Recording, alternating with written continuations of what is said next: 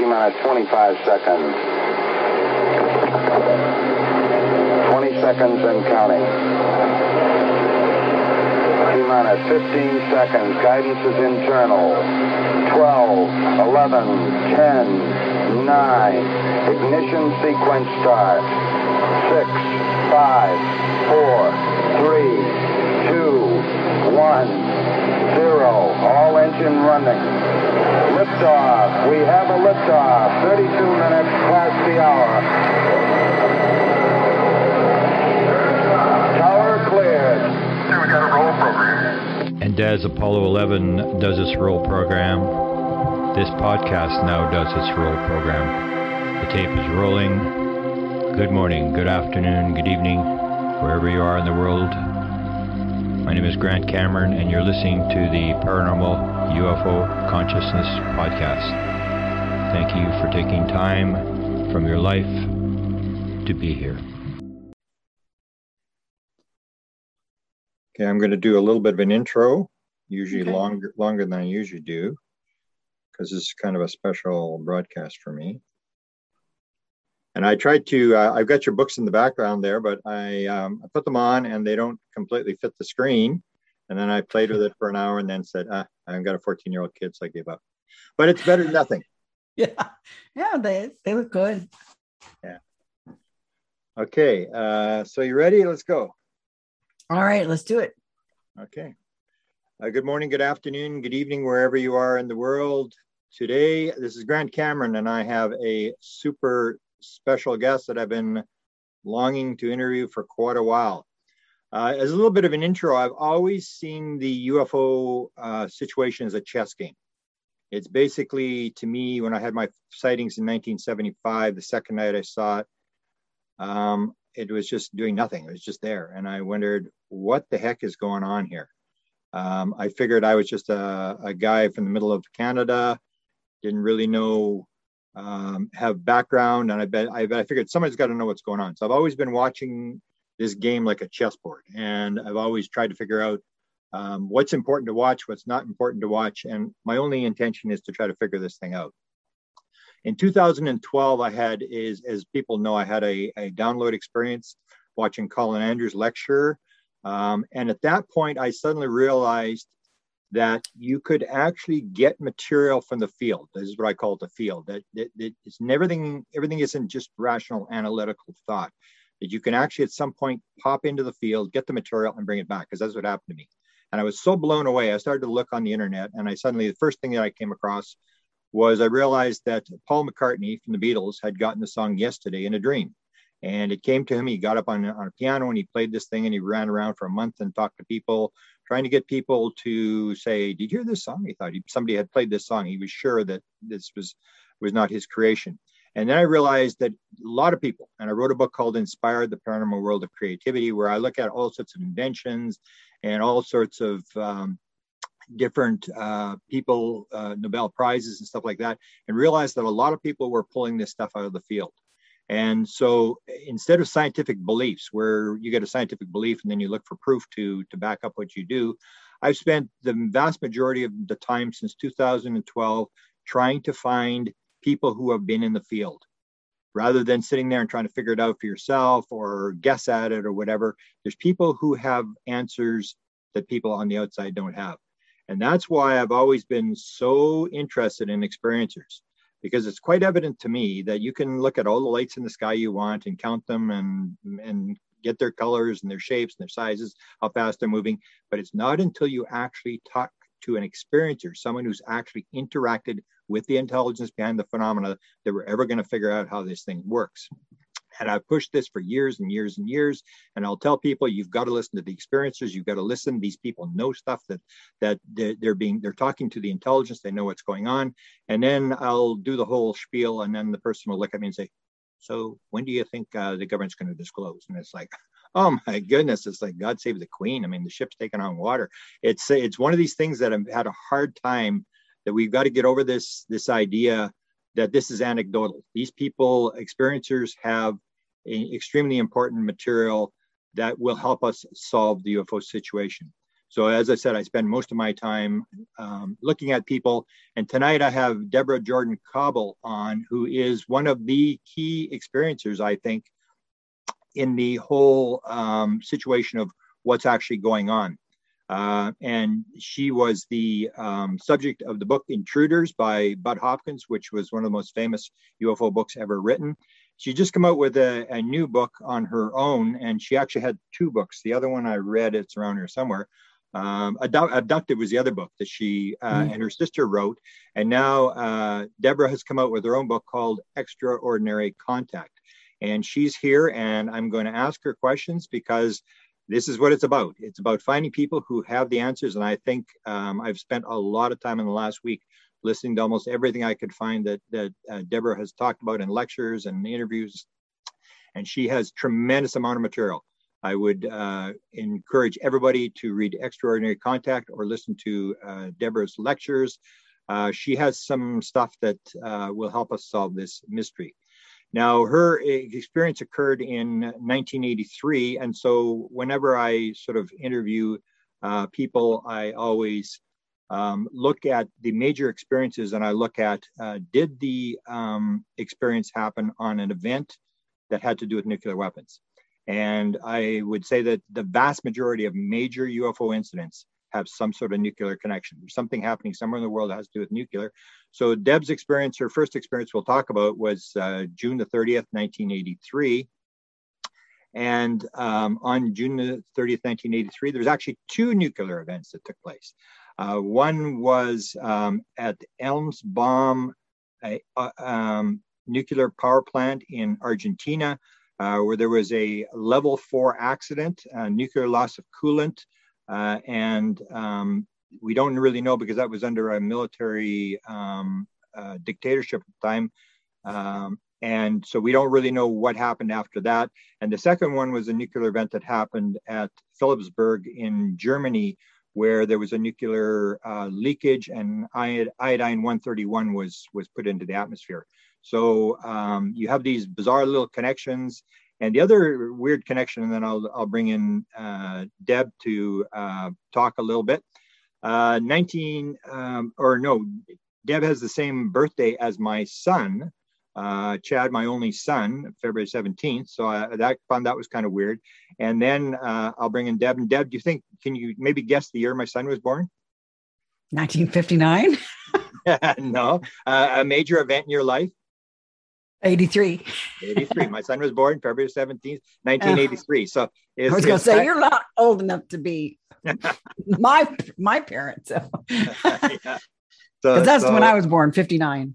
59. Yeah, I was 54. So I'm a little bit uh, a little bit older and um, maybe not as smart. And and that's one of the things I had sort of thought, and I'll, I'll maybe get into this that um, there's this idea. You probably know there's this idea that we may have agreed to this before we came into the world and um, I uh, came in a little bit before you, but we all sort of came in about the same time. We all started to play the game. Um, my first experience was 1975. Uh, Budd uh, joined the circus in 1975.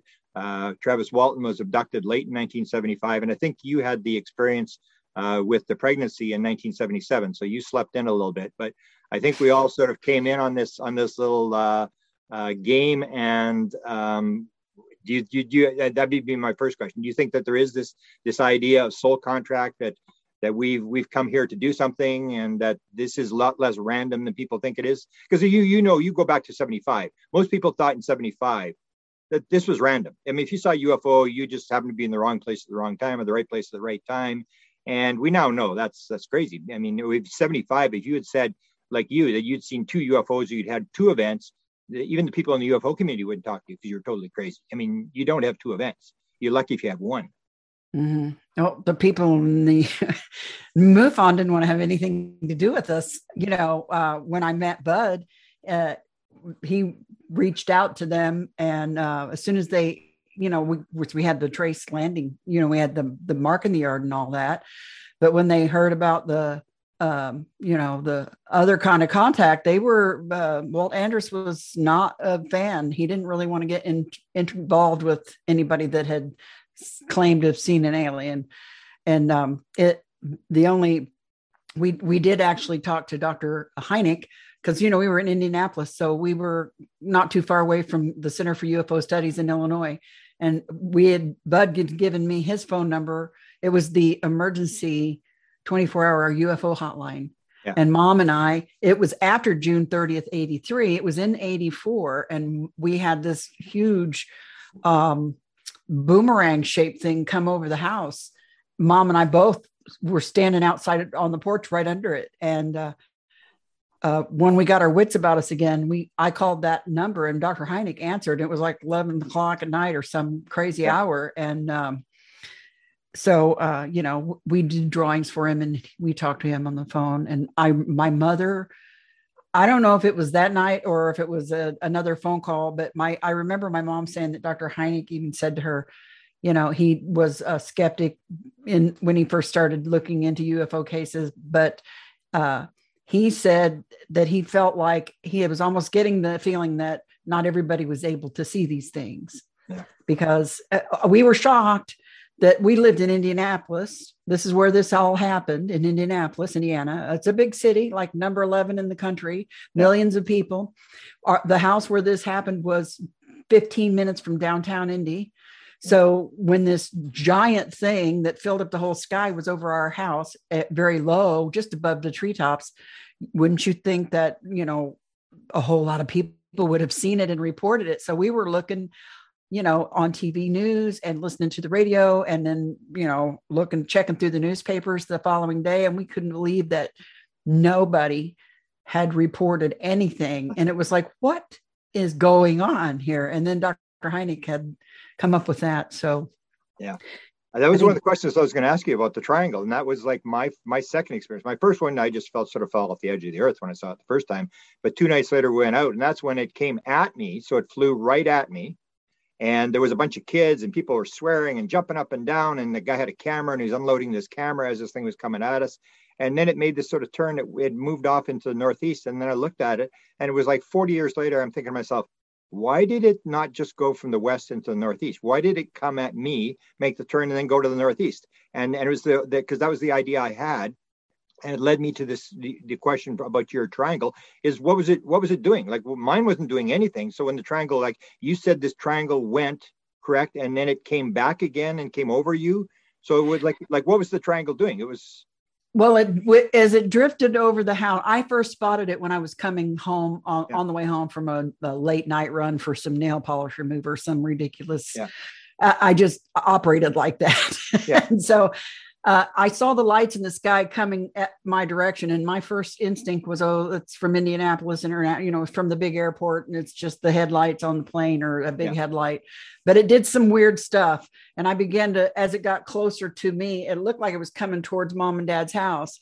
I got excited, so I hurried up, pulled in the driveway, ran and hollered at my mom to come out on the porch. This thing was about to go over the house, and you had to see it because it was amazing and huge and that's when it, it came directly over us. We were standing on the porch looking up, and it like just you could there was like a a real low hum I mean kind you can more like feel than hear almost, but it wasn't very loud.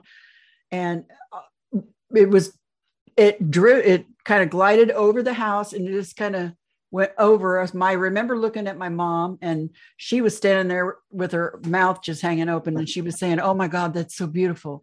And I'm thinking to myself, "Woman, you are out of your mind." I was freaking out. So I, as it went over the house, I ran through the house to the back, out the back door. As I got out the back door, I could see it coming, you know, clearing over the roof. I watched it go uh, east of the house a little bit. And then I watched it. It was kind of like a little bit east and um, north of the house at that point where it was moving because it kind of went at a slight angle and then it just twisted. Uh, instead of making a banking turn like a you'd think a big giant jet would it just kind of twisted on its axis and started coming back the, the other way. It was not coming directly at me though like yours it was a little more to the yeah. north of me but it was going right back towards downtown indianapolis and I'm watching it, and that's when, and I knew it was like it should have been right over uh, 465, which yeah. is the loop around the city, Shadeland Avenue, um, the Ford Motor Plant, that it should have been right about all over those areas, like hundreds of people at least would see this thing. Nothing. You- you So I don't that- know what the whole point of it was. I don't I don't know what the whole point of it was. Did, did you think that it knew that you were you were watching it because it lit up or something over top of you? It got as soon as it got yes, it the when I, I could only see the the white lights in the front. And then uh it I can't remember if it was it was one light and turned into two or two lights that turned into one. It did something that an airplane headlight can't do. Yeah. That was my cue. But when it got directly over us, we were standing on the porch. And that's what my mom said, Oh my God, that's beautiful. Because just as it got right above us, the bottom lit up like a Christmas tree. You could almost feel it kind of go, you know, when it lit up. Yeah. It and I remember, I remember some small balls of light. And like I said, it was kind of boomerangy shaped, you know, more than triangular. I could, I thought I could see like a small black box part on the back that was not lit before the bottom lit up.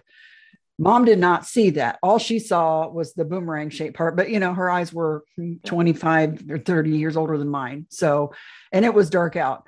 But um, once the lights lit up, it there were little dots of white light under it, circles of white light, and then bands like fluorescent tubes of light on it. And then there was a white light in the middle with a red light in the middle of that on the underside where the two wings, like, you know, met there. And it just lit up. And and that's when my mom said, Oh my God, that's beautiful. And that's when I said, Oh hell no. Uh-uh, I'm not doing this. No. And that's when it went over the house in my mind. I, and I do this all the time. I don't want I didn't want to see it, but I didn't want to not see it because I needed to know where it was, Yeah. you know, in relationship to me. I don't know why. I, I, you know, I'm not like that now, but I was then. I was 23 years old and I was scared out of my wits. Not, I didn't understand what was going on, what was happening to me, why it was happening to me. Some I don't, sometimes I still don't know whether I fully understand or not, but I feel more comfortable with it being a part of me now. So, Yeah. Yeah, it's, it's funny because the, we don't have lights on our planes, and the, the thing lights up right above you. It's like you you actually talked to Budd about his his sighting, his 63 or 64 sighting, and it's Mhm. like the same thing. What was it doing? It was it was doing nothing. It was just sitting above the car, and he's riveted to this thing with these people from Britain or whoever was with him. And uh, then he goes back the next day and he retraces the route. How long did it take? How long was it there? And you sort of drag him down the rabbit hole. And when you start looking at Budd's life, I don't know if you know these stories. Do you know Budd was involved in War of the Worlds? no. broadcast. He was seven year old boy. Uh, War of the Worlds. He lived in New Jersey. The story was centered in New Jersey, and his parents had War of the Worlds on, and they were freaking out. His mother was really freaking out. Budd was looking out the window, seven year old kid, and he's looking out to see if they're coming. And this is where I always thought where the fear came from, from Budd about the, the fear of this invasion thing. And and the neighbor came with his guns and he said, "Come on, we're going up to the hill. We're going we're gonna we're gonna defend we're gonna defend ourselves." And Budd's father said, "No, no, he wouldn't go." But that's that when you see that story, then you link that story together, and then you link the story of how Budd got involved in '75. So I got involved in May, and Budd came in a little bit after, a couple of months after, and that was the guy, you know, the story about the guy with the with the liquor store that, Yeah. that- Budd was talking. And and here's this story of of of him telling Budd, there's this this uh, these these beings get out, nine to eleven beings, and they got bags, and they start gathering soil. And it's like, what kind of super story is this? I mean, they're they they've come across the galaxy and they've got eleven bags of soil, and then they go back in and they take off, and that's what Budd got involved with this the, the apartment block, which was called the Stonehenge uh, apartment block, where he suddenly down he is now down the rabbit hole, and suddenly he couldn't get out. I mean, he, th- then he was very interested, and it's almost like they do these events to sort of keep you interested. You you can't let it go. They they, they it, it makes no sense or whatever, but but it it it just something you can't let go of. I always, you know, I, I have a very vivid memory of sitting in his studio. Uh, might have been the first time I went to New York, or could have been the second time, but he was showing me boxes upon boxes of letters that people had written to him from missing time, reading missing time. And um, I said to him, why was I said my my letter was in this box. Why why was my letter the one that you decided to answer? Why was my story the one you decided to investigate? You know, and then that at that point they were he was first starting to talk about maybe writing intruders.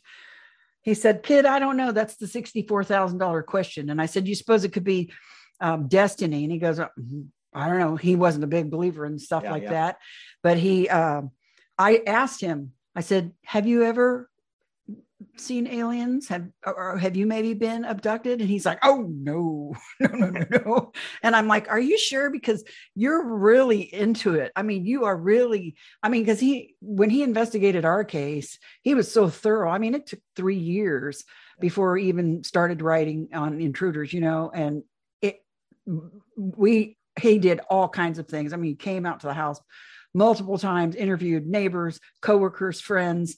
You know, he would go knocking on doors, and my mom was probably like, "Oh my God, he's going to tell the neighbors." But, but you know, I mean, he was just so thorough and everything. And I'm like, there has to be a reason why somebody is so driven to something like you are with this. There, there has to be a reason. And I said, "Are you sure you've never been?" He's like, "I'm sure." I saw did, one one time, and that's it. and then he did the paintings. He did the paintings. The the Guardians. Uh, yeah. I have, I have one. He gave me a, a, collage, the cutouts one that he did about that big that I've, uh, and it survived the tornado. Thank God. And then I have a, a, like a lithograph of a drawing of another guardian that his um, ex-wife Carol gave me. Yeah. And uh, but yeah, the guardians were just amazing and all those big circle things it just i don't know it just made me feel like there maybe was something more with him than yeah. than uh, i ever was going to know like later on i want to get into apports, but let's go to another thing that fit with budd which was kind of a weird thing is the day remember you sent him a 14 page letter yep. uh, expressing this stuff and your mother had reticence about mailing it so mm-hmm. what happens the day budd phones what happens in your house well, I had gone out um, with friends earlier that night. And um, when I, I, remember coming back in, and my mom used to have, she used to fall asleep on the couch all the time. She'd fall asleep on the couch watching TV. And uh, they had this big, giant, okay, they had the furniture that everybody sees on the internet from the 80s, that brown flower stuff. Okay. And they had this the coffee table and the end tables the coffee table was so big and heavy it literally took two people to move it. So whenever mom wanted to move the furniture around the living room she could not do it without help.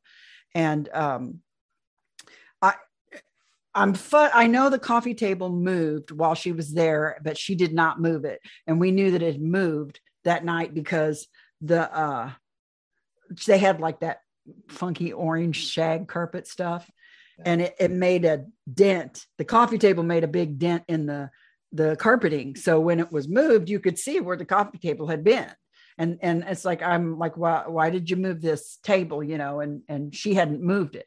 And she said to me, that guy who wrote that book that you uh, wrote that you had me mail that letter to, he called while you were gone. And I, what? And I froze in my tracks and I, my heart started to race. And she said, his phone number's over there. You know, you can call him back. And he said, you could call back late. I told him I didn't know what time you'd be back. And I was thinking in my head, do I want to do this? Do I want to do this? Do I really want to do this?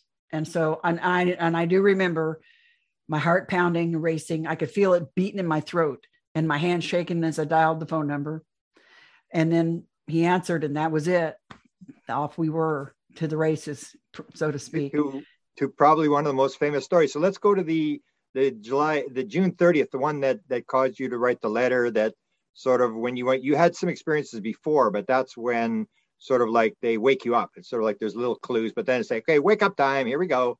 So it, let's go through yeah. that night. And there's a couple times I want to stop you. There's a couple of things that happened during that night I want to question about, but tell the tell the story of what happened on the 30th. Okay you know, I, you know, I was living there at the house with mom and my two kids and my dad because uh, I was recently divorced and my kids were little at the yeah. time. And I was getting ready to go cut patterns for a friend of mine who was a seamstress that made costumes. So I we had had dinner and I was at the kitchen sink washing my hands and I was kind of looking out the window and I ha- happened to notice that they have a they had a built-in swimming pool, like an Esther Williams, you know, underground cement pond kind of swimming pool. Yeah. And it had a pump house next to it where the pump was and it was probably about roughly the size of a like an aluminum mini barn that you can buy in at the hardware store, you know, one of those about that size, wasn't that big. Anyway, I there I noticed the door was open, ajar, and there was a light on in it. And I thought, did I leave that light on? No, I didn't leave that light on. And I thought there was something weird about the light, but at that time it didn't really register with me. That in retrospect now, you know, I realized that the light was more of a um, a fluorescent light instead of an incandescent light. So the color was a little different. So it was a white, a brighter. And I thought that's weird. And I pointed it out to mom, and she wasn't concerned. And so um, I got in my car a little while, a few minutes later, one maybe five minutes. The house was a sandstone tri level, and it had a driveway. When you come up the front, one section of the driveway went down to the garage, and the other section of the driveway went uh, down the side of the house, along the side of the swimming pool, to a turnaround that was in front of Dad's workshop back there, where he had uh, he restored Indian motorcycles and he did radio control. He made models and stuff. So it was a pretty, it, was as big as a probably a 1500 square foot house back Wow. there, his workshop. It was pretty cool. Anyway, um, I decided I'd go down that side road and just have a peek before I left because I was leaving. Daddy worked second shift, so he wasn't home. And I was leaving my kids with my mom. You know, I'm thinking burglars specifically the workshop in the back, but you know, um, so I thought, well, I'll do a little quick whip around the turnaround before I leave. And when I did, I noticed that the pedestrian door on the attached garage, the garage that was attached to the house, was open. And I knew that had been closed earlier because I'd put my dog in there. And uh, but instead of stopping, I just went ahead and went on to my friend's house. She lived one street over. So it took two minutes. And when I got there, I called mom and I told her what I'd seen. And she said, Don't worry about it. I'll just lock the doors and when until your dad gets home. So I hung up the phone. And as soon as I hung it up, she called right back. And I picked, I answered the phone and I'm like, What's up? You know? And she says, I need you to come home right now. And she sounded scared, which was something my mom never did. I never heard her be scared before. And so it kind of panicked me a little bit. And I think it showed in my voice when I was talking to mom because my girlfriend's husband was overhearing our conversation and he yells over my shoulder, Tell her to call the sheriff. That's what we pay him for, or the police. And uh, she heard him and she said, No, I don't want anyone here but you. Now it was a week later before she remembered why she called me back. She had seen a light around the bird feeder, a ball of light, a basketball size, you know. But she how didn't far would she have been away from it? Can you can you tell me how far she would have been away from the ball of light? Um, I'm kind of not that great with distance, but maybe 25, because it was just outside the kitchen window, So pretty close. maybe 25 feet, maybe Okay, something okay. like that. So, um, anyway, I came, I came back home. I told my friend, look, I got to go home and check it out. And, you know, I'll let you know what's going on. So I went back home and I pulled up the side of that house there and went to the patio room because mom was there. And I walked in and I grabbed my dad's shotgun, which mom says, you know, that's not loaded right. And I said, of course I know. I'm the one that asked him not to keep it loaded while we're here. But whoever I find out there isn't going to know that it's not loaded until I'm close enough to hit him with it. So, you know, I grabbed it and I went out there, and that was out of character for me. At that point in my life, I was not brave like that. I would do that now, but back then, no, no. Um, but anyway, so I went out looking around. I checked out the pump house. Um, didn't see anything. The light was gone off. Um, I walked back behind the swimming pool and I did find my dog, who I knew had been in the garage. She was under dad's ladder truck, but she would not come out. Everything looked secure. The doors looked secure at the shop. So I went to the back. I headed towards the garage, open garage door that was attached to the house. And I thought, if there's anybody out here, this is where they are. So I walk in and flip the light on, and there's no one in there. But I do see his mattresses leaned up against the wall on one side. And I think, okay, well, someone could hide behind that. So I'm like Elmer Fudd going around this mattress with this unloaded shotgun, spewing profanities like a sailor. And um, all of a sudden, I feel hot. I all suddenly I felt like I had a hot flash and I felt like my skin was hot, like I was burning. And I thought, oh, I got to get out of here right now. And I turned to run towards that open pedestrian door. And as soon as I got to the open doorway, something hit me right here, like like my chest belly area and it was like this most intense ball of light and i could feel it spread through me and it was so bright that i could see it through my eyes i know my eyelids were closed but i could still see it it was that bright and it hurt my eyes and i could feel it slowly spread through my legs and my arms around my head and i I felt like I was vibrating. It was beyond shaking, like vibrating to the point where I was like vibrating apart. It, it, it almost felt like I could almost sense every individual uh, molecule that made me up. And then I don't know how long it lasted. My common, my mind says I couldn't have tolerated that for long, but I had no sense of how long that lasted. And then when it stopped, I was outside the door on the cement patio. I, I couldn't move. Um, I couldn't scream. I could move my eyes, but I couldn't see. Uh, the my vision had like splotches in it, like a flash bulbs, you know, splotchy, splotchiness. And I felt somebody pulling on my shoulder, this shoulder, my right shoulder, from behind me. I felt something in my ear that felt like it, a hot uh, like knitting needle or something in my ear. Uh, it was in the right ear. My right, right ear. ear. Okay. And it's weird. Like I've had COVID, and that ear keeps getting these phantom pains in it now since I had COVID. But um, anyways, that's the ear, and it. Uh, so anyway, I I heard the voice. I didn't see anybody, but I heard a voice say, "It's unfortunate that you felt this pain." And I'm thinking, I, I, I see movement in front of me, and I think I see kids in mom's yard, mom, dad's backyard. The six of them, and they're coming from all different areas of the backyard, and they're kind of lining up off to my left, up by the uh, where the pool and the driveway meet, the gate to the pool and the driveway meet up in that area. And they're kind of lining up there, and I'm thinking to myself, why are all these kids in in my mom's backyard? This isn't making any sense and they lined up and they kind of slid towards me. They didn't walk and they weren't really, I don't know, it was more like a glide down across the yard and they weren't coming at me, but they were coming toward my direction uh, across the backyard. And as I watched them, that's when I saw that thing in the yard. Again, I can't, I can't move, I can't run, I can't scream, but I can see this thing.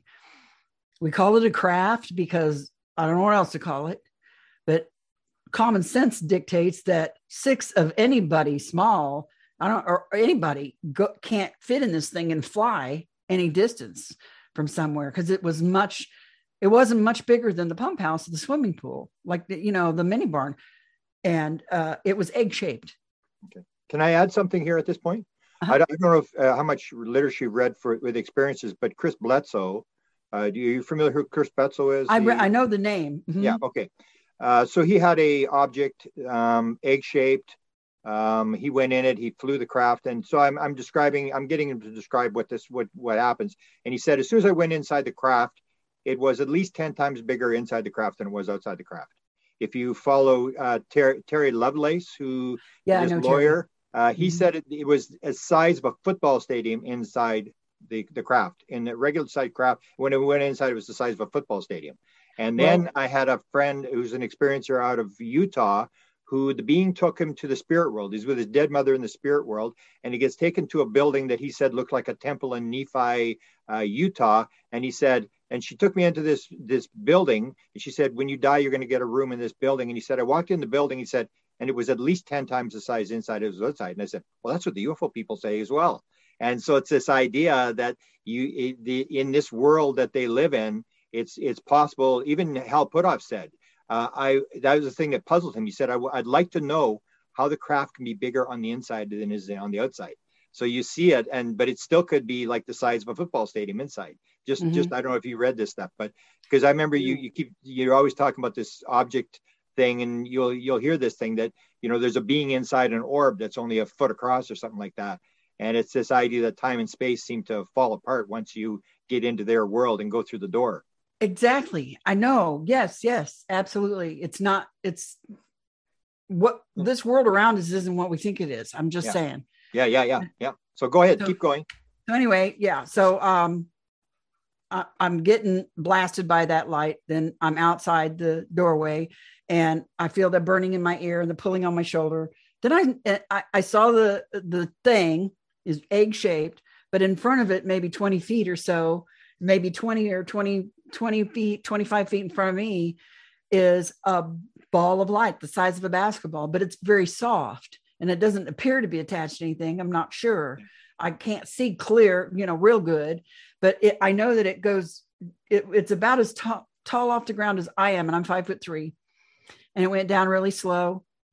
And then it came back up and then it stopped where it started. And I got the distinct impression that it was somehow looking at me or something, or scanning me or something. I don't know why. I thought it was looking at me. Um, and then you know trigger seeing them what i thought were kids in the yard i guess triggered me like oh my god my kids they're in this house and i freak out a little bit and uh you know are they safe and immediately the voice says your children are fine you know that i shouldn't worry about them then the next thing i remember is hearing my name the the clincher is that it, I didn't learn it till later, but it was actually my mom who had stuck her head out the kitchen door and called my name. And it was like somebody snapped their fingers. As soon as I heard my name, boom, everything I just remembered that, you know, I'm told you was gone, like wiped. And I don't know if the light wiped my mind or it, the, you know, the ball of light was wiping my mind. I don't know. I don't know. All I know is that as soon as I heard my name being called, all of that went away. I remember turning and I could walk, and I I remember walking uh, across the patio and up the steps to the upper porch where the kitchen door was. And Mom says, "Are is everything okay?" And I said, "Yeah, everything's cool."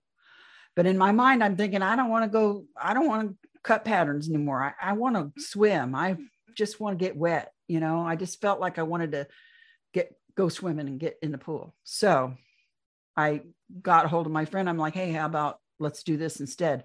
You know, it was almost uh, Fourth of July weekend, so it was uh, warm out. The pool was open. We were swimming in the evenings on hot on hotter days, and she's like, yeah, that'd be fine. So uh, her and her daughter came over, and I can't remember whether I went over there and got them or if they came back. It's been 38 years, but I know they have ended up at my house. And I remember the three of us walking across the backyard to get to the swimming pool. And her daughter steps on something in the yard, and we thought she stepped on a bee or something because she said it burned, and then she said her foot was numb or tingled, or it's, uh, and then her felt like her foot was getting numb, and then her going, the numbness was going up her leg. So when we got to the pool, we looked it over and we didn't see anything.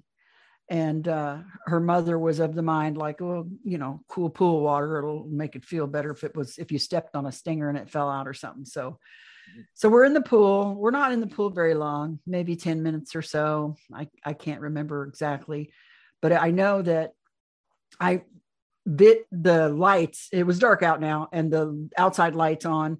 I started noticing halos around them. And it's like when you're a kid and you went swimming and you opened your eyes underwater a whole bunch and then you kind of your chlorine kind of messed them up. So that's what it seemed like to me except i hadn't gotten my head under the water and gotten chlorine in my eyes. But the but the lights all had like white halos around them and my eyes were burning and i felt nauseous. And come to find out so did they. They were both they both felt nauseous too. They, their vision wasn't messed up but they didn't feel good. So at one point, my friend Deanna's like, hey, let's go to White Castle. Maybe we get something eat. We'll feel better. White Castle's is like this 24 hour little square burger joint, Krystal burgers or something like that, too. Well, I don't, we didn't end up doing that. They ended up going home and I ended up going to bed. When I woke up the next morning, my eyes were swelled up shut and hurt so bad. I was in so much pain that my mom took me to the emergency room. And we got there, and I have no idea why, but an actual eye doctor was in the emergency room area. And I don't know why he would even be in there, but he was.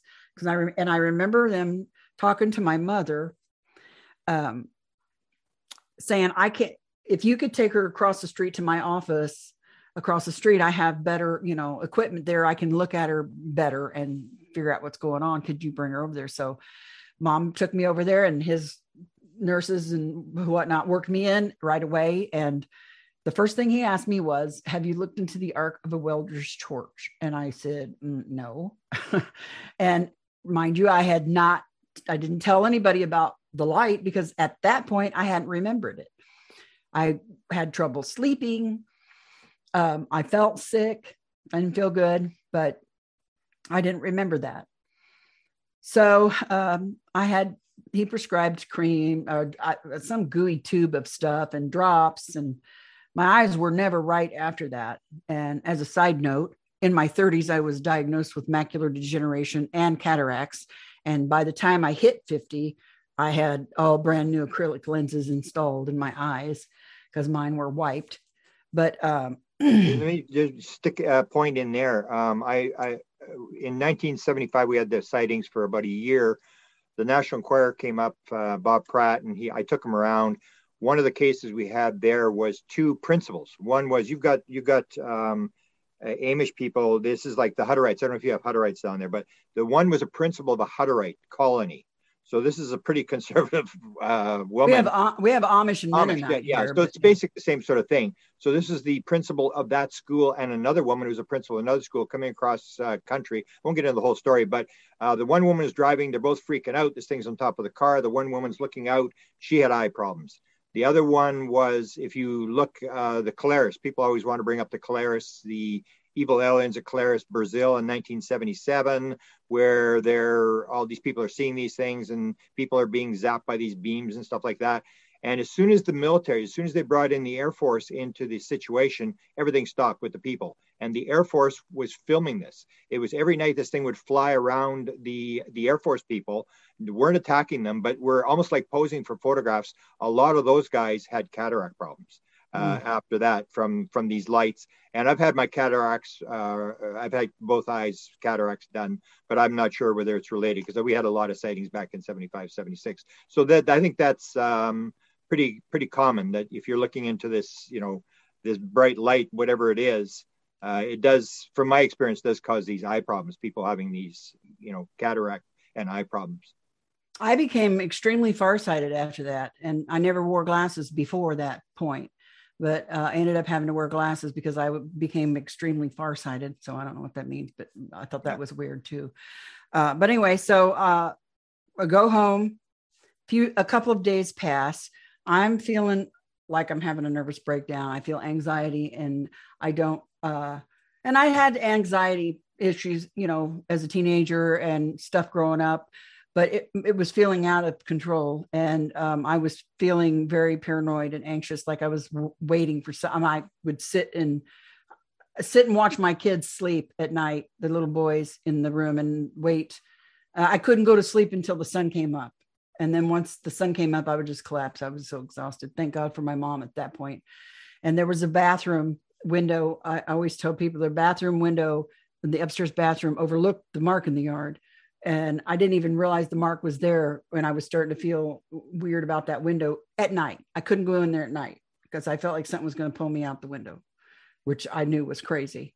But um, Fourth of July weekend came, and the whole family gathered at the mom and dad's house as we always did to swim and and have a cookout and stuff. And uh, the kids all ran out the back kitchen. I remember them run out the back kitchen door to the swimming pool, and we're in there trying to prepare for the barbecue, cooking out, you know, the hot dogs and hamburgers. And my oldest nephew Billy runs back in and he says, "Grandma, what's wrong with your yard?" And um, mom's like, "What are you talking about?" And he said, "Come and look." So us adults, we went out in the backyard to check it out, and there was that mark in the yard, and it was crazy. It was like an eight foot diameter circle and part of it was kind of pushed up on one side and there was a deep crack in it and it had off the edge of, of it um, it looked like a 49 foot swath uh, that was exactly two feet wide all the way down and ended in this perfect arc. Looked like a giant. This is sound where it looked kind of looked like a giant penis drawn in the yard like that. And um, the grass in it was like this grayish. It did the grass was like a grayish beige, and it just like laid over. It just laid over, and the ground was rock, rock hard. And uh, first thing out of my mom's mouth when we're all standing around here looking at this is mom goes, Oh, that's where our UFO landed the other day. And I, I looked at her because it struck me weird. Everybody was giggling, and but not me. It struck me weird, and I turned and looked at her, and I thought to myself, "Why would you say that?" And then I looked back at the mark in the yard, and it was like, bam! Everything started to come back. First thing I remembered was the all I could see was two big black eyes, like superimposed over this mark in the yard, you know, between me and the mark. And then as the minutes and hours and days passed, more and more memory of that night and the, the being hit in the chest by the light and the kids in the yard and that egg-shaped thing in the backyard you know all that started coming back and i literally i also started remembering things like back in when I first got married in uh, 78, uh, those two gray guys came in my bedroom with that black box. Yeah. You know, I, I remembered that. I remembered, you know, all kinds of little weird stuff. And uh, I remembered missing time. I had picked that book up a few months before and, and I had not been able to read it. Every time I tried to read it, I'd have a panic attack and I'd have to put it down. And I, and once or twice in a in a week, I literally got my mom to take me to the emergency room because I thought I was having a heart attack and it was anxiety attack.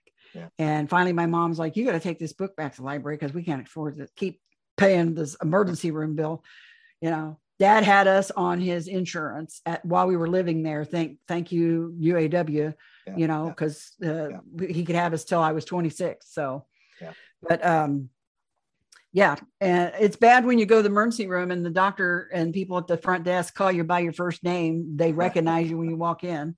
That's how it was getting.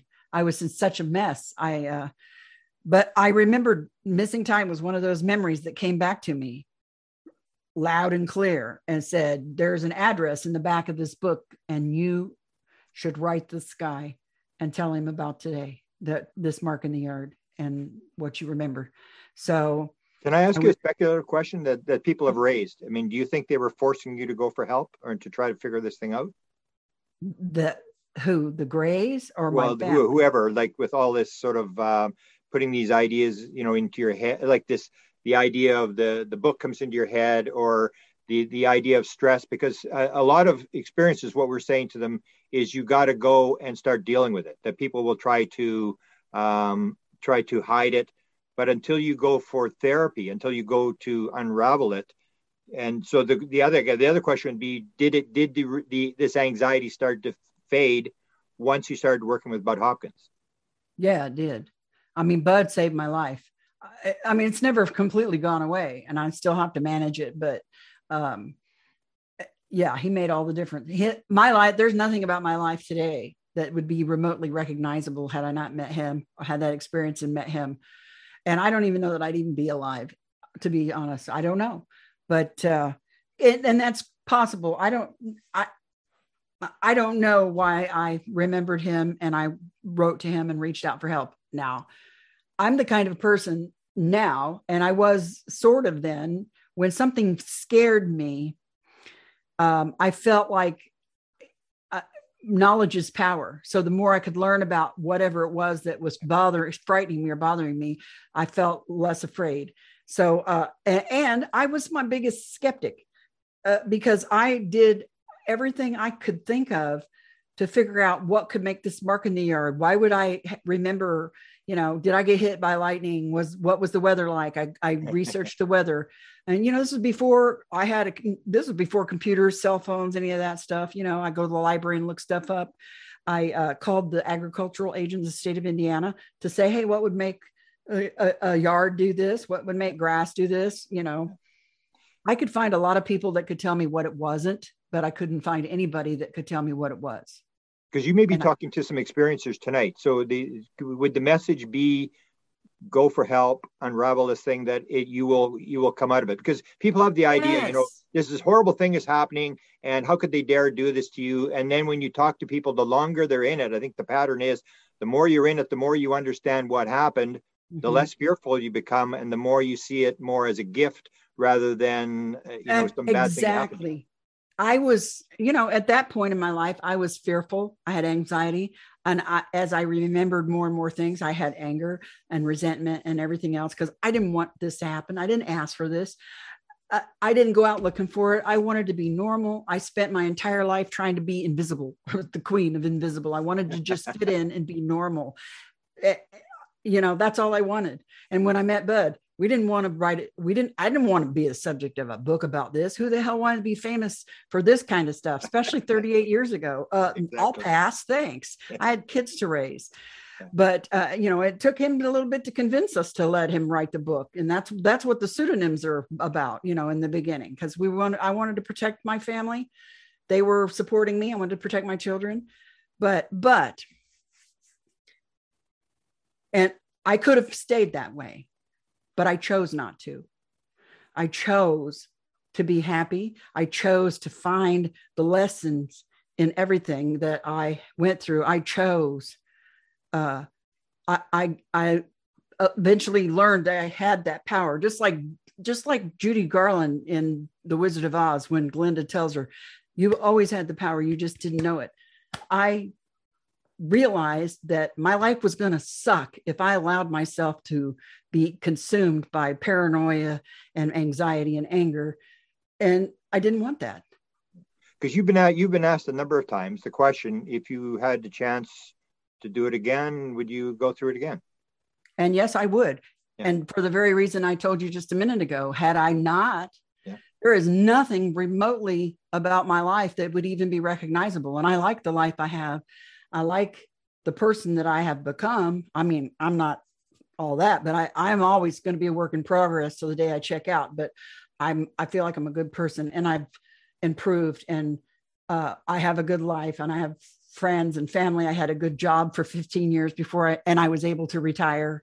And uh, you know, my kids, my if we hadn't, if I hadn't had that experience that led me to Budd, then my son wouldn't have met his wife at Purdue. I wouldn't have my granddaughter.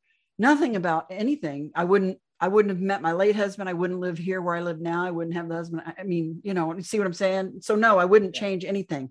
The only thing I would change would be, I- I mean, if I was able to know that then what I know now, I wouldn't be as afraid. I wouldn't let it has have because I I know I had injury and I personally believe that it had something to do with that, but I don't think it was intentional. I don't believe that it was intentionally done. I've accidentally injured myself, you know. Um, and I know that I had the pregnancy that disappeared, you know, and I feel in my heart somewhere that that that baby is well, she wouldn't be, she'd be like 45 years old now or something like that. But uh I think that she's somewhere that I'll see someday. But um but you did see her one other time you did see her a little bit later correct or you think yeah i i uh i remember sitting in and there wasn't it was not a dream. I wasn't asleep. Yeah. i was sitting in my um kitchen at in the apartments that i lived in. And um this was i'm trying to think sometime you know it was after june 30 83 i'm thinking it was maybe like 88 or some somewhere around in there you know. Um so i'm sitting in my kitchen at my kitchen table looking out my patio door in my apartment just i was smoking a cigarette and drinking a Yeah. cup of coffee and i happened to notice a, a kid standing in my, my all each of the apartment townhouses. I lived in a townhouse. The patio had a like a privacy fence around it. You know they weren't the tightest slats. So you i could see somebody uh, well a kid standing at the door at the gate looking at me. And I could see her all the way down to the ground. I could see her white hair, her blue eye really stood out at me, grabbed me. And then what else grabbed me was the fact that the kid was wearing all black.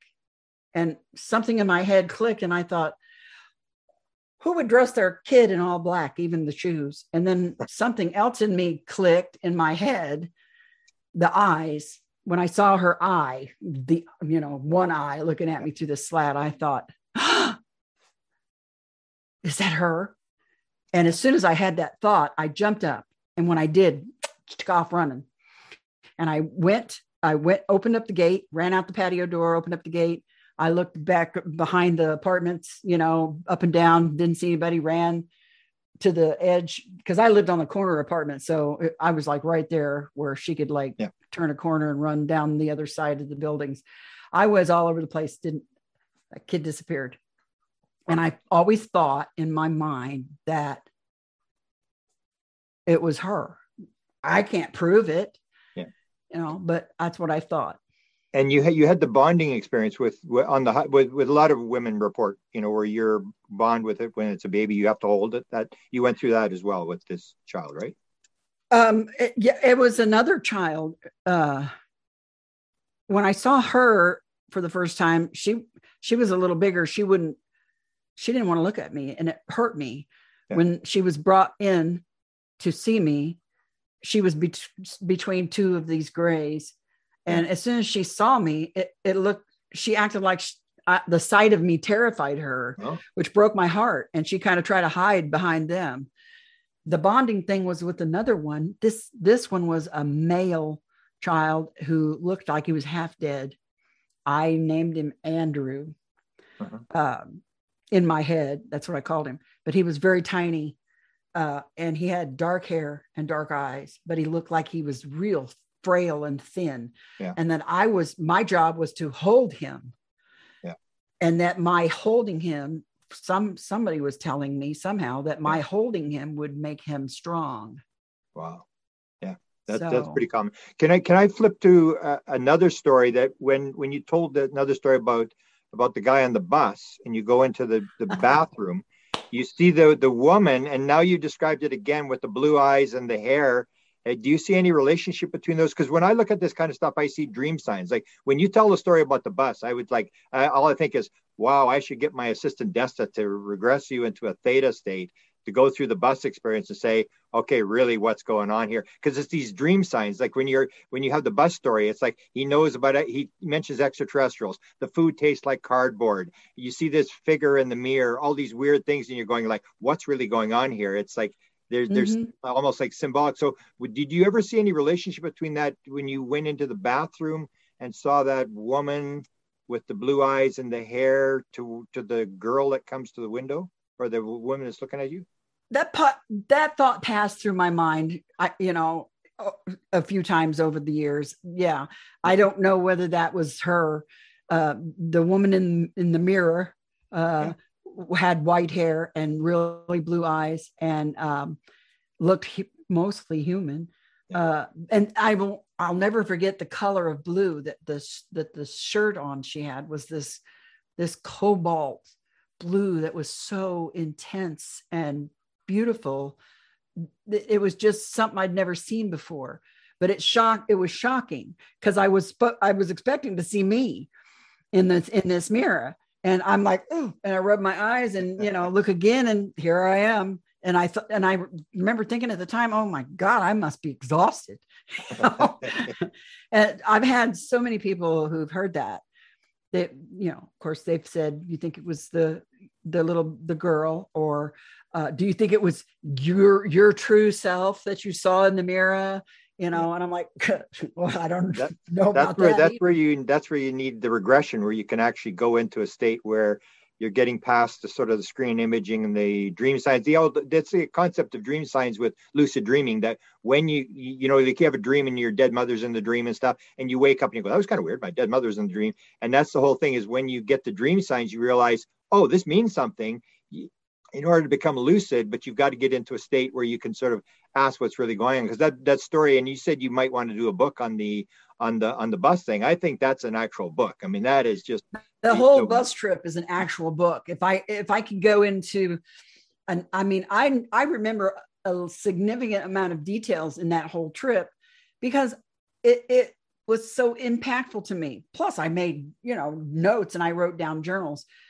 part of the writing this book of uh, extraordinary contact was you know i'm not getting any younger i yeah. sometimes i forget what i ate for dinner yesterday yeah. and i feel like there's so much in my head i want out and on something that won't fade like my mind will and i so that my granddaughter can read it my my great great great grandchildren can yeah. read it right and on. know me know the story from my own mouth know where they come from who they are you know what i mean did, and, did, did and, you know angela Joyner? yes i the, did. the, the reporter? Yeah. So i remember i worked with angela uh, we actually had a sighting together when i went to her house. We were going to work on a book on the presidents but uh, anyway i remember that she had a rough ride like you. I mean she had this sort of situation where uh, she lost her job. She said, "Oh, we sort of separated." She said, "No, Angela. When they put your computer in a Rolodex in a box and give it to you, they fired you. That's what happens in Canada. That's called being fired." And she yeah. never did get another job again. And so I always would say to her, and I said when I lectured, that it exactly what you're saying is it may be a rough life, it may be a, a you know some difficult times, but 500 years from now, when everybody knows what's going on, everybody's going to say like with you like deb that was my great great great great grandmother man she knew what was going on. And that's what i said to angela. It may be a rough time now but now and now she's died and her husband's died and and now it's, a situation where this will pass on and she will go down to history because she recorded uh, what happened to her and she stood up against all odds and against uh, you know her career and all this kind of stuff. And i think that's what we've got to remember is that you're recording history that people don't know what's going on now. It'll be it's like living at the time of christ or the signing of the constitution or something. We were here when this all started. We were the first ones to sort of wake up and say something's going on something's, something's going on. And um, so I, I acknowledge and, and thank you for recording this and putting it down for future generations to to read well, I appreciate that. Thank you. You know, I had a dream one time, uh, one of those lucid dreams. Yeah. That that my like to the nth power great grand great grandson from yeah. way in the future came back and got me because he and he took me to to his time because they wanted to meet me and he took me there and i remember the place was beautiful clean everything was white but the one thing that stood out to my mind was how neat the toilet was. Yeah. because the toilet, when you used it, it told you everything about your health. It told you, it would talk to you and say, you need to drink more water, um, or your vitamin such and such is low, or, or whatever. It, it, it assessed your health every time you use the restroom and it talks to you. And I'm like, that is the coolest toilet I've ever seen in my life. and and that's like noetic material. That's where you get material that probably will turn out to be true. You had another one, and I, I want to go in that one, and that was about the blood. What were you told about blood? I was told by someone, I do not know who, um, that the questions, the answers to the questions that we have are in our blood. And now that was back in the late 80s, early 90s. And that was in response to a question that was asked of me by some researchers who had put together this test with me and another woman who'd had the experiences who was very similar to me. And they had us, they gave us a series of questions and um, they wanted us to read one every night before we went to bed and went to sleep, read it three times. And then when we woke up in the morning, write down the first thing that came to our mind after we read it again when we woke up. And um, that was the answer to a question. Uh, all the all the questions, all the answers you seek are in the blood. Wow. I'll, I'll, give you a background on that. Um, I, I started before I got into you. I was never interested in UFOs or extraterrestrial. I was interested in paranormal stuff. I was interested in Edgar Cayce. 1927, uh, this is before they knew there was three different blood types in 1927, but the Rh negative, you know, this famous alien blood type, was not discovered till 1940. Uh, blood tests weren't started till 1940. This is what Edgar Cayce said in 1927. There is no condition existent in a body that the reflection of the same may not be traced to in the blood supply. The day will yet arrive when one may be able to take a drop of blood and diagnose the condition of any physical body. 1927. So yeah. that's a, that's a psychic, and that's where you see this. That's why I say it's so important that you journal this stuff because you're picking up stuff that they're basically sort of showing you the future. They're showing you things that people can can actually pick up on and learn from. Yeah, um, I I told Budd all the stuff that I remembered, and I and I, you know I don't think he really knew what to do with it at the time. And then a lot of it, he, as a researcher, some of it he wanted to keep private for control purposes because you know a lot of this wasn't out in mainstream world yet, and he wanted to have some things that if questions he could ask somebody who thought they had experience and they may come up with the same you know answer i had and he didn't want him to be able to read it somewhere uh, I was actually told by him once he started investigation, don't don't be reading any more stuff about it for you know a while, so which makes- I didn't. Which I never was that big of a reader. I was a I was a reader when my kids were little because it was free, and yeah. we lived across the street from the library, so I would pick up books and read. Uh, I couldn't afford cable or anything like that, but now once my eyes got wrecked, reading is such a chore. I love audiobooks. So we we I'll, I'll go in a minute uh, to um, your your drawings. Uh, you're an artist, and Budd was an artist. I remember uh, Roger Leir, who did the alien implants in, in, in the 17 alien implant removals. They asked yeah. him what was what was common between all experiencers. He said they're all right brain creative people, and there's tons of them in Hollywood. And then he said that all the implants are on the left side of the body, which means the right brain, the the female right brain is, is runs the left side of the body. But that this idea that you were picking up this stuff. So let me see see if I can take over the screen here and share screen, and we'll go to your website where people um, should go. Share. Um, What the heck? Where's your website? Come on.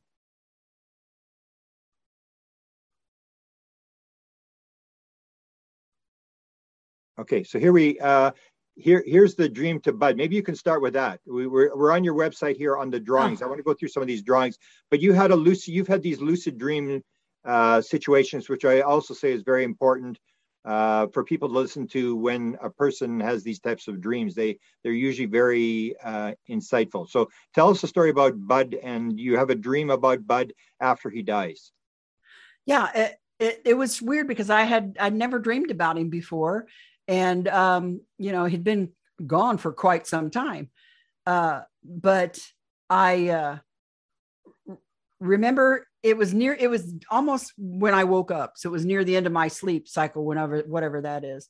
And um we were sitting in a, a, like a i don't know an outdoor patio place or something. And uh budd was there and he looked fabulous. He looked young and fresh and tan. And he the thing that struck me was that he was wearing uh a hawaiian shirt and if you knew Budd, you he, he'd never wear a Hawaiian shirt.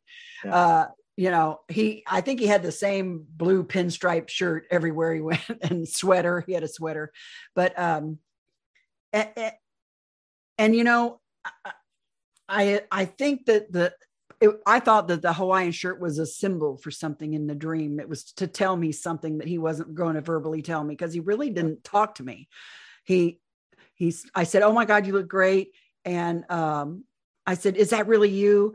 Is it like i told you i thought it would be? Because you know when he found out he was going to die he talked to me. He, he wrote me letters yeah. and he said i want you to hear this from me. I don't want you to hear this from somebody else. I've got this and it's i'm going to die and i'm you know.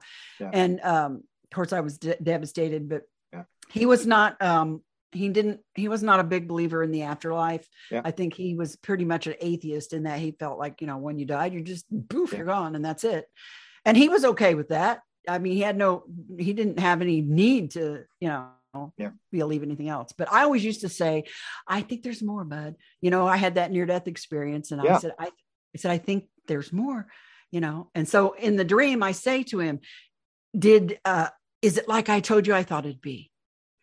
And and I was so happy to see him. He never answered me, didn't speak to me, but he smiled and he he kind of gave his head that little bobble that he'd do every once in a while.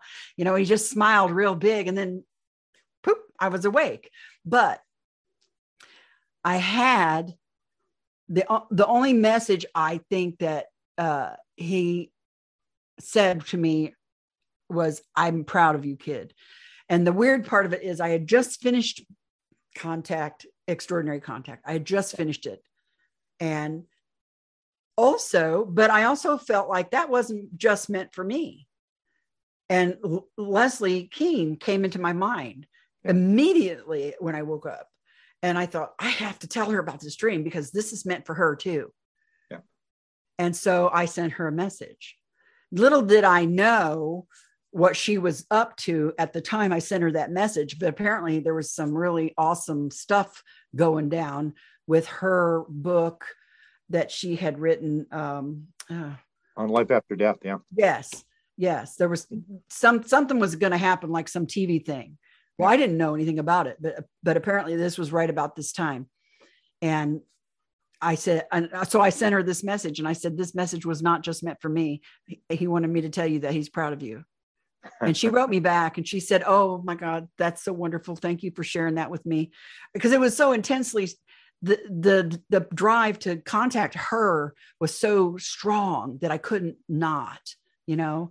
And I've come to re- realize in my life that when I feel like that, I better act on it. Yeah.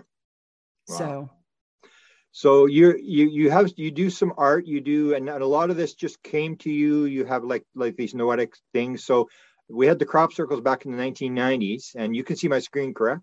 yeah, From yours. Okay, so here's the the crop circle from 1990, and here's your drawing. Can you maybe comment on that? Well, you know, I got these all these visions. I called them these these drawings, shapes, and and you know little verbs, verbiages, little you know sentences. Uh, what came to me over a course of a couple of years, more intensely for several months. I would have to keep a notebook next to my bed at night because it would wake me up out of a sound sleep. And if I didn't draw the, what I saw or write down what I'd heard, it wouldn't leave me alone until I did. And I could even be driving down the street, and if a thought, a, a phrase, or something, sentence come in my mind, I couldn't focus on driving until I pulled over and wrote it down. Once I put it down where it wouldn't be lost, then I was free to go, you know. But it wouldn't leave me alone until then. And this drawing here, I called it uh, transformation from dark to light. And um, I know that the crop circle showed up. Let's see, I, I, that might have been early 90s, and the crop circle showed up after I did, did the drawings. But uh, I know a lot of people believe that all crop circles are done by humans. And even if that's true, Yeah, something had to put that design into that human's mind Yeah. to put it down on the ground. I think And that's I actually think- what Colin Andrews said that, that when he talked to the hoaxers, they said, I was sitting in the living room one day and this idea came into my head and I had to go put it down. And, and so it was, that's what you're basically saying is that, you Yeah. know, they, they, they seemed to, they were, they were making the crop circles and then they were making the crop circles that were hoaxed as well. and I even got I even got like excited a couple of them that I saw. I felt like they were really important and they meant something really important, but I didn't know what it was. But I just knew that I literally had a physical reaction to them, like the hair on my arms would stand up and I my heart would start to pound and I felt real excited, like yes, but I didn't know why. Is this the kind of stuff that Budd was holding back for Yes. control purposes? Yeah. Okay, here's a crop circle. And here's your drawing of it. And so explain this one here between these. That one, yeah, that one was when I drew that. Whoever put that in my mind said, That's you. That's your people. That's you. Okay, I don't know what that means, but interesting. Okay, this one here. And yours here. Yeah, and I don't know what that meant. I saw that on the wall of a place where I was, and I don't know how I got there, and I don't know how I got home, but I know the walls were black and shiny like marble, and this was like carved into it, and then you know painted white in the carving. Wow. And this one, the triangle. And the pyramid. Hmm. I was so I was so obsessed with pyramids and triangles during that part of my life. For real. And I even drew a picture. I, I I spent the night out in the back of a pickup truck in the middle of a bean field down in southern Indiana with a bunch of people watching the sky. This was in the 80s. And I had this vision in my head of the moon at, with like a dozen black triangles flying either to it or from it. I, I was never able I was never able to discern discern which direction these triangle crafts were coming from that I drew, but they were there was a, a bunch of them and they were coming from the moon to here or they were going from here to the moon. I don't know. But wow. that's another thing I saw in my head that I drew. But more yeah. triangles. Yeah, I just I just did a book on triangles and and we go through the people who have the triangles on their wrists. You had the scoop mark, which I'm I'm not sure they're doing the scoop mark. They seem to be doing the triangle now. They put triangles on people's wrists. I and I always that. say, well, you had the triangle on the wrist too? I did. Yep. It looked like somebody just scooped the top layer of my skin off on one on my wrist. and so, so then I always say somewhere. like, so what is this about? Like, what is this? A pre-abduction maneuver or whatever? I, it's like it's like hmm. symbols. There, the, the, triangle seems to be a very important symbol. Um, a, a, lot of people will talk about this, and you've got. I think you've got one more drawing coming up with with with triangles as well. I'm glad to see you had the triangle as well. And we had we had a, quite a few uh, people come forward with the triangles of various types, but it, it's usually you know on the wrist, whereas in the old days it was the scoop mark thing. Yeah. And you had that as well, right? And your mother had yep. that. I my mom did. My mom, I always thought mine was, you know, a birthmark that I inherited from my mom because it was exactly identical to hers in the same yeah. place. Wow. So you have this crop circle and then this one here which is the writing. Did you get the writing? Budd was keeping writing, right? He was. Yeah, he did keep it. Um, I never got full on like pages and pages of writing like some people did. I just got bits and pieces that I drew down. That was this was counting, and this was some kind of counting, and this to was more like timekeeping of some sort. And look at that. Does that not look like the symbol for Wi-Fi? Yeah, yeah, yeah, yeah, exactly. but I did wow. that, you know, back in the 80s. Wow. yeah. That's amazing. That's amazing. Yeah. And then this one here. And that, the drawing I did that I call Casey's Bubbles. Oh, yeah. That was, these are universes. Yeah. Okay. I had I call it my Roy moment from Close Encounters of the Third Kind when my yeah. son was my I, my kids love bubbles and you know you could get them for a dime. Yeah. and uh, I, he had one of those big things big wand with a whole bunch of holes in it where you go like this and there was just big wad of bubbles. And he was playing with that and I I saw this big wad of bubbles and I like I had this Roy moment.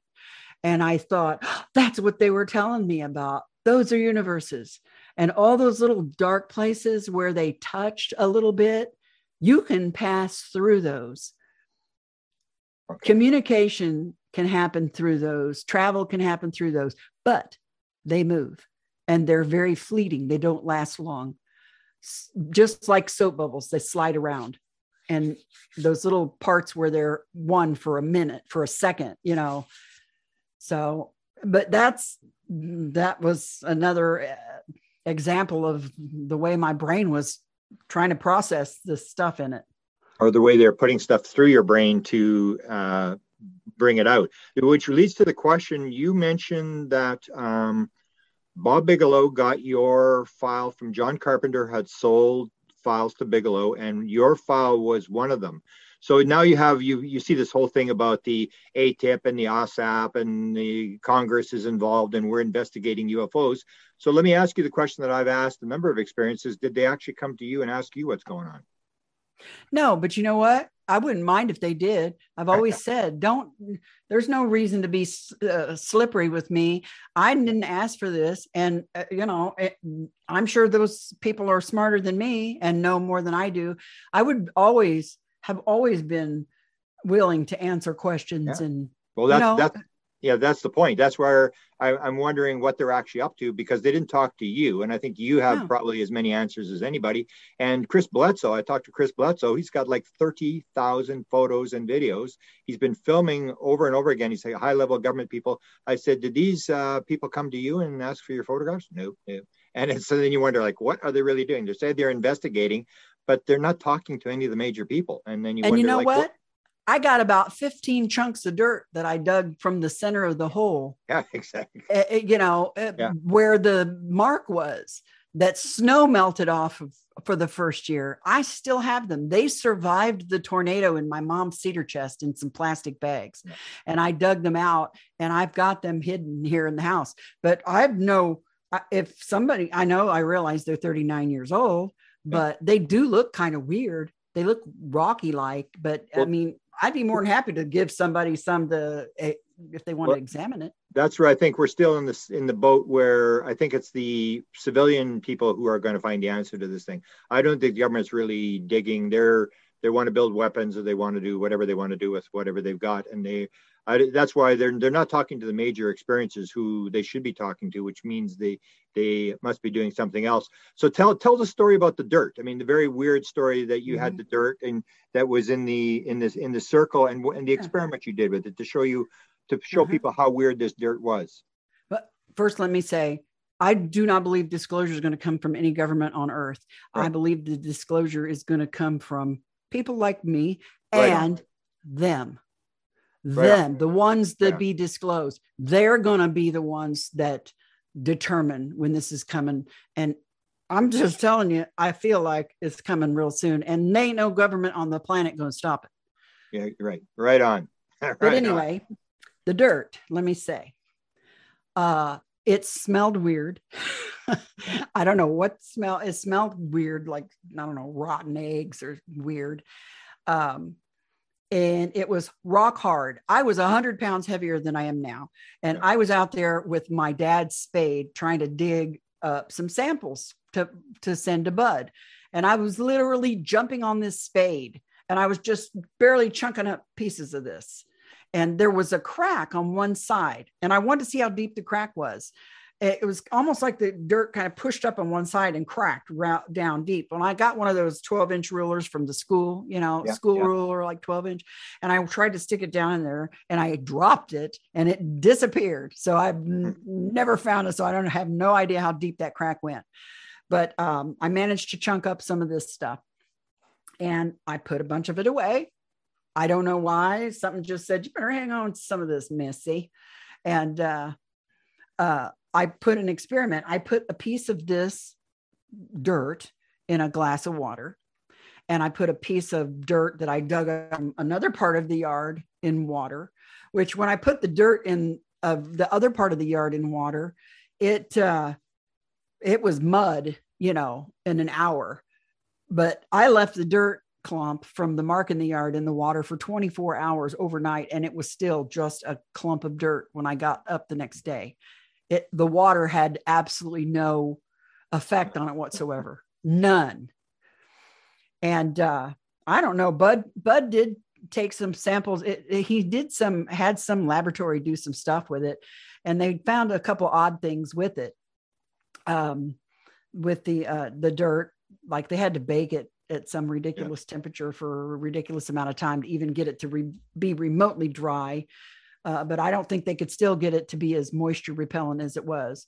And I don't think there was any kind of um, mic- microbiological life in in the soil or something like that. I, I, it's in intruders, the report about what the happened to the soil. So you probably know more than I do because I don't remember all I, I always call that the stuff like the theory of wow, where they just they want they do these really really weird things they just keep you thinking. It's like, you know, I asked Jacques Vallée about the pieces that fall out of the sky. And I said, know, Jacques, this doesn't make any sense. You come across the galaxy and you, you know, you avoid gal- galaxies and black holes and you get here and then pieces start falling off the flying saucer. I mean, this, it looks like it's, and then he said, I said, it looks like they're dropping the stuff as gifts to try to get people to think and to do investigations and realize we're not alone and that something weird is going on. And that's when he said, well, I think I kind of came up with the idea of the gifting. Uh, that, that that they're this is what they're doing they're they're using you and and people like me and and stuff to get the message out that the government's not, as you said, it's not going to come from the government.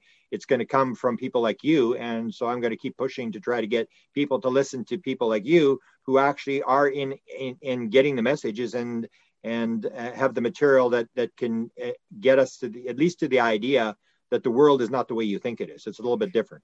Mm, what I feel like I see a teeny tiny sliver of what's going on around me. And every now and then I can get a glimpse of something else.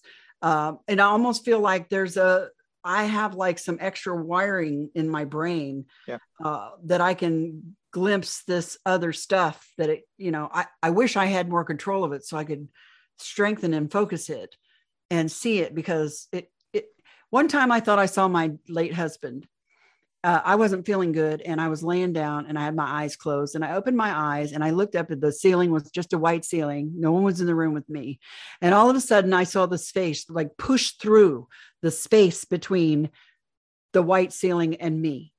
And have you ever seen one of those toys uh, that's full of pins and you put your hand on it and it pushes the impression of the right. hand out yeah, the backside? Yeah. That's what this did but it was clear i could see through the i could see the ceiling and everything, but I could also now see his face. I could see the details. And I mean, you know, not color, but I knew the shape of my husband's face the nose, the mouth, the lips, the face, the eyes. It pushed through some kind of thin veil between us and it looked concerned. And I, I wasn't afraid. And I looked up at it and I said, I'm okay. You can go back. And when I said that, it it retreated and it went away. But it was the weirdest thing I'd ever seen. I wasn't afraid because I knew I recognized him, but it was like he was standing in the room with me, but we were separated by this thin skin that I couldn't see through, but he could.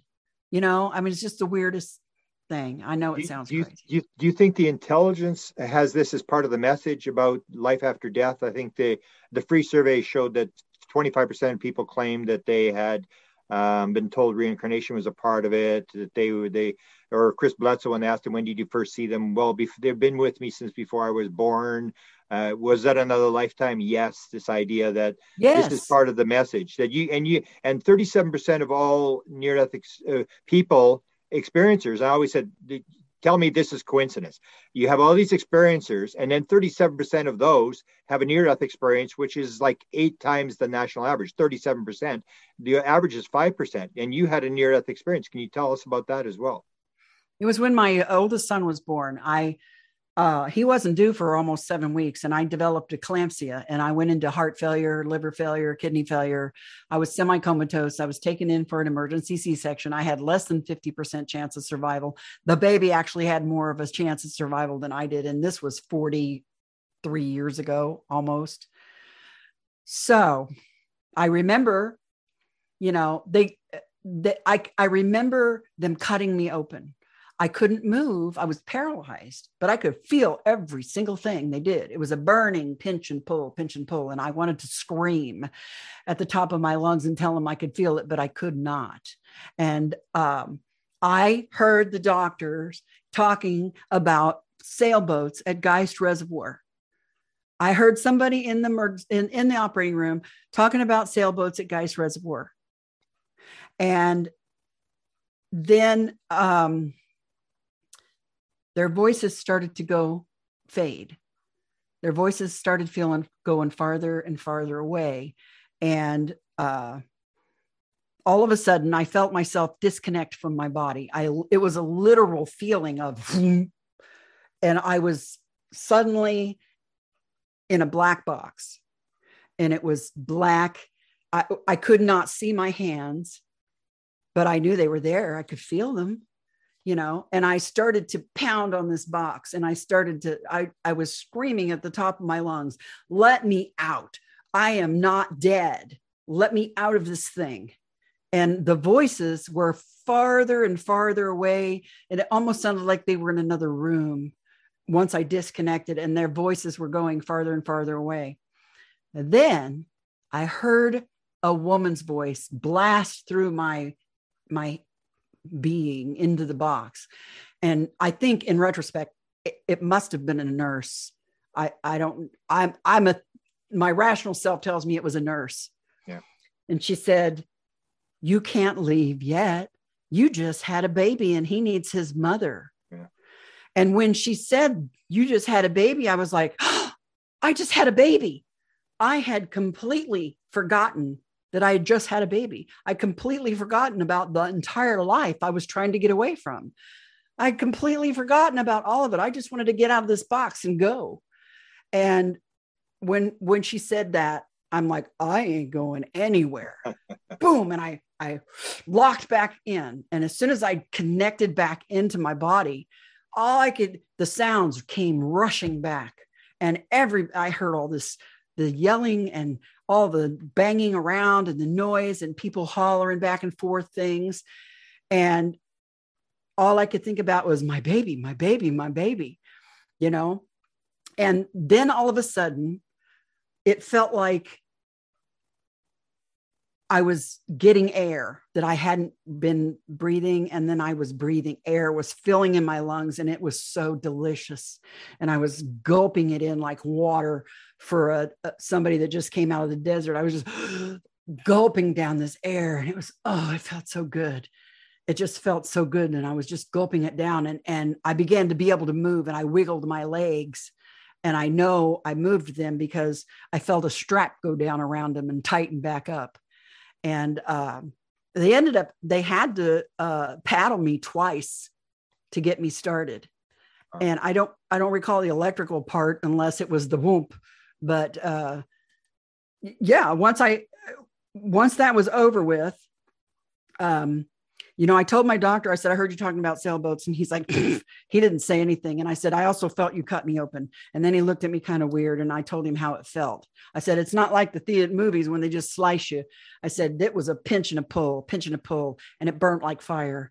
And I wanted to scream. And then he was looking at me like, oh, damn, you know, and then, um, but he never did confirm or deny anybody was talking about sailboats.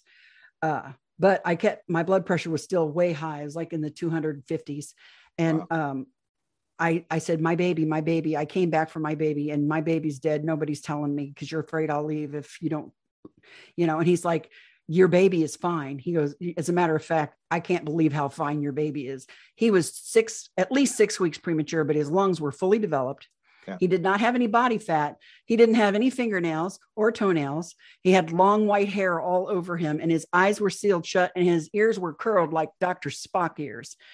And um, I finally, they were taking my blood pressure every five minutes, and the doctor came in again, and he goes, "What is it going to take?" To calm you down. I said, My baby. He said, Put her ass on a stretcher and take her down there right now. So they did. They took me out of ICU and they rode me to the NICU, rolled me up along the incubator where my baby was screaming bloody murder. And I reached in and put my hand in there and I held his foot and I said, Mama's here. And he shut right up. And the nurse standing next to him said, Look at that. All he wanted was his mom. He just wanted to make sure you was here. you know, we both went home together seven days later. Fascinating. Fascinating story. That I didn't have your typical near death experience. I didn't see Jesus. I didn't see a bunch of dead people that I knew. I didn't see a white light, but I knew that I disconnected from my body and I would have gotten out if it hadn't been for my baby. Yeah. It's it's almost like it's it's just another one of the messages almost like with the UFO stuff is like to look at people and say you think what's happening around you is real. You're missing you're missing the point. There's there's a lot more going on than what people uh, think is going on. And just like i say the brain is a tube type radio in a dolby digital surround sound Beautiful. world because I'm sitting right here in this room right now, and I got television signals, Wi Fi. I got yeah. like 10 Wi Fi signals probably going through me right now. But my brain isn't wired to receive it, so I can't perceive it. Yeah, but exactly. I am here to say there's something different about me. And the older I get, the more pronounced it gets. Like, like I said, I, I don't know if I was born this way I don't know if the early contact, the early physical contact facilitated this, but I feel like I have extra wiring or something, like I said, that yeah. that that I can perceive maybe a little bit more maybe that's why mom and I saw that boomerang shaped craft, but nobody else around us did. Yeah. Because we're we're wired to receive this stuff. And then I had, you know, I I've had MRIs, MRAs, and CTAs of my brain and neck because I have FMD, which is a genetic disorder in the vascular system, Yeah. and so they check for that. And my ocular neurologist and my regular neurologist have both told me I have a bright spot in the center of my brain, and now I've developed a bright spot in my um, br- visual cortex of my brain. But they're not dangerous and they're not anything to worry about. And I asked, uh, the- I asked the visual or the optical neurologist what it was, and she said uh, they believe that it's probably scar tissue from migraines. And I said, "Well, I don't have migraines." Well, I did start having ocular migraines a couple of years ago, but you know, this was before. Yeah. They, you know, they. Uh, this was after they already said that, and I have these ocular migraines, and I only I've only had like four, but I see these triangular prisms of light that spin like a kaleidoscope in the left eye in the lower vision. Yeah. Starts Wow. with flashing, then I see this. Uh, this arc of triangles that twirl and they're beautiful, beautiful colors. And then I'm blind in that eye for about 20 minutes. wow. But it's not in my eyeball, it's in my brain. Fascinating. Yeah. Fascinating. Have you had have you had any uh, pre-birth uh, remembrances or stuff like that? I remember uh I was just I was just I was and I was just like hanging in darkness looking at this beautiful sun. And I remember this when I was a little kid like I was just hanging in darkness looking at this beautiful bright sun or what looked like a sun to me and all of a sudden the sun exploded in a infinite number of shards of this glistening golden light and they just shot out everywhere and somebody said to me in that moment that's you Beautiful. then all of those shards it was my understanding Yeah. that each one of those shards was a soul that went somewhere and existed. And then when it was finished it came back to the sun and it brought back with them with it everything that it had experienced when it went to this life. And then it could it, it would go somewhere else if it wanted to but there was always a, a bunch there that didn't go anymore you know? It was always like the sun. So it would explode and then would come back and it explode and come back and i was a little kid when i had this dream Wow. And that's that's pretty I think pretty much accurate according to you know some of the later thinking as to how this thing reality may actually work. You had another dream about being in a facility where you were being sent out. You're in a a big f- facility. you know all my life i used to hang up picture a, an eight-year-old girl hanging upside down on her swing set with her chuck Taylor swinging in the wind and her hair dragging the ground. And i'm looking up at the stars at night and i'm thinking to myself there's somebody up there that misses me and i miss them. And thinking i know there's somebody up there looking at my star at, at- at my light and wondering if i'm here and i'm here i'm here. And i'm thinking of all the things that I can do in this world, you know, and I'm thinking, "Mm, is that it? You know, is that all there is here? You know, and um, I I had a dream one time where I was in this giant. I mean, it was like a multiple football field size hangar or something. Yeah. kind of like Star Wars stuff, you know. It, it- it- you know, where there's it was like a place where there was all different kinds of life all different kinds of creatures walking around you know and it was so cool and uh, uh, i wasn't scared and it just felt comfortable and uh, i remember getting on this craft boarding this craft and with other people and this old old man whom i absolutely loved with everything that i am you know he was saying you know wishing us goodbye and uh, I, I was sad. I didn't want to leave him. And I'm like, I'm never going to forget you. And he, he's like, yeah, you will. I'm like, no, I won't. And I remember, you know, getting in this thing and going away. And then all my life as a kid growing up, I always felt like I didn't, I always felt like, uh, I didn't belong here. Like, uh, you know, like I, uh, I mean, I love my mom and dad. I look like my mom and dad, you know, I, my siblings and all that, but somehow I just wasn't, I just never felt like I fit, you know? There's, there's some leakage back. The, the, the dream that impress uh, the, one of the most impressive parts of your story is your repetitive dream. I think you've had it five times. I think it's very meaningful. Can you go through that dream? It's a three part dream that I've st- I've had from the time I was very young. And when I have one of these, when I have the first dream, I know that the next two nights I'm going to have the, the next two, you know, part of the dream. It's like a it's like a mini series of dreams over a period of a couple days. It's always the same. Um, it starts out I'm in, uh, I'm somewhere, I'm on earth, I'm somewhere around here, and it's uh, bad. The weather is horrible. The wind is blowing. The, the, the rain stings my face. Uh, the sky is a weird color. Uh, I, I'm literally digging my fingers in the mud to hold on. And I'm trying to get somewhere. At one point, I'm in a ditch like, and I'm looking across this open field and I see this hill. And I'm thinking, I got to get to that hill. If I just get to that hill, I'll be all right. And um, the sky is weird colors, and I see like red and green streaks in the sky. And um, so I'm I'm clawing my way across this field on my belly like I said, the wind is blowing in my face. The the rain is smashing me, like stinging me in the face. Mm-hmm. So I get to the base of this um, hill and I look up, and there is a dude standing on the top of this hill, and it's not a great big hill. Um, I don't know. It reminded me a, a lot of the the mound at Cahokia, about that size, you know.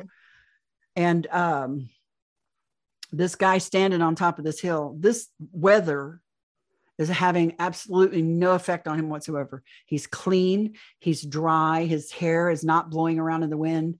Um, there's a strange light around him, a, a soft light. Uh, he's got all dressed in white and he leans down and says, It's time to go home. And he reaches his hand out. I take his hand and I wake up uh, almost sounds like your life. Like you get put in here, it's going to be a very tough life. Um, you go across, uh, and you, you have the, the the the the water, uh, the the rain, which you've uh, maybe you can elaborate on that. You've had a couple because there's got to be maybe five or six people. There's going to be thousands of people who listen to this, but there's got to be five or six people who need a roof. So can can you talk about how to manifest a roof? All right. I know how crazy it sounds. I really do. And I hesitated to say anything to anybody. And I kind of told my husband about it in jest. And I, after I told a couple other people, I'm like, that is really kind of interesting. We we moved from this big old farmhouse, and we did not have. Uh, it, it it was a big job and it cost a lot more money than I thought it was going to cost to move and get everything moved over. And the house we got was a great price, but we also knew it was going to need a new roof and it was going to need new air conditioner and furnace before, you know, it was all said and done. But the, there was no leaks. It, the roof looked pretty good and everything. But um, we're looking at a lot of money here. And we thought we were going to be able to have the time to do it. And then my insurance company pulled a uh, nasty on me and and threatened if you don't replace that roof within a year we're not going to uh, insure the house. And i'm like you can't do that. And there was nothing wrong with the roof. It did not look bad. I have lived in way worse. So uh but so that put an extra stress on me you know and i'm a worrier about that sort i was i'm not so much anymore but i was worrier about that. And uh i had bought i had gotten this book you know um called E squared, I think by Pam Groot, Grout.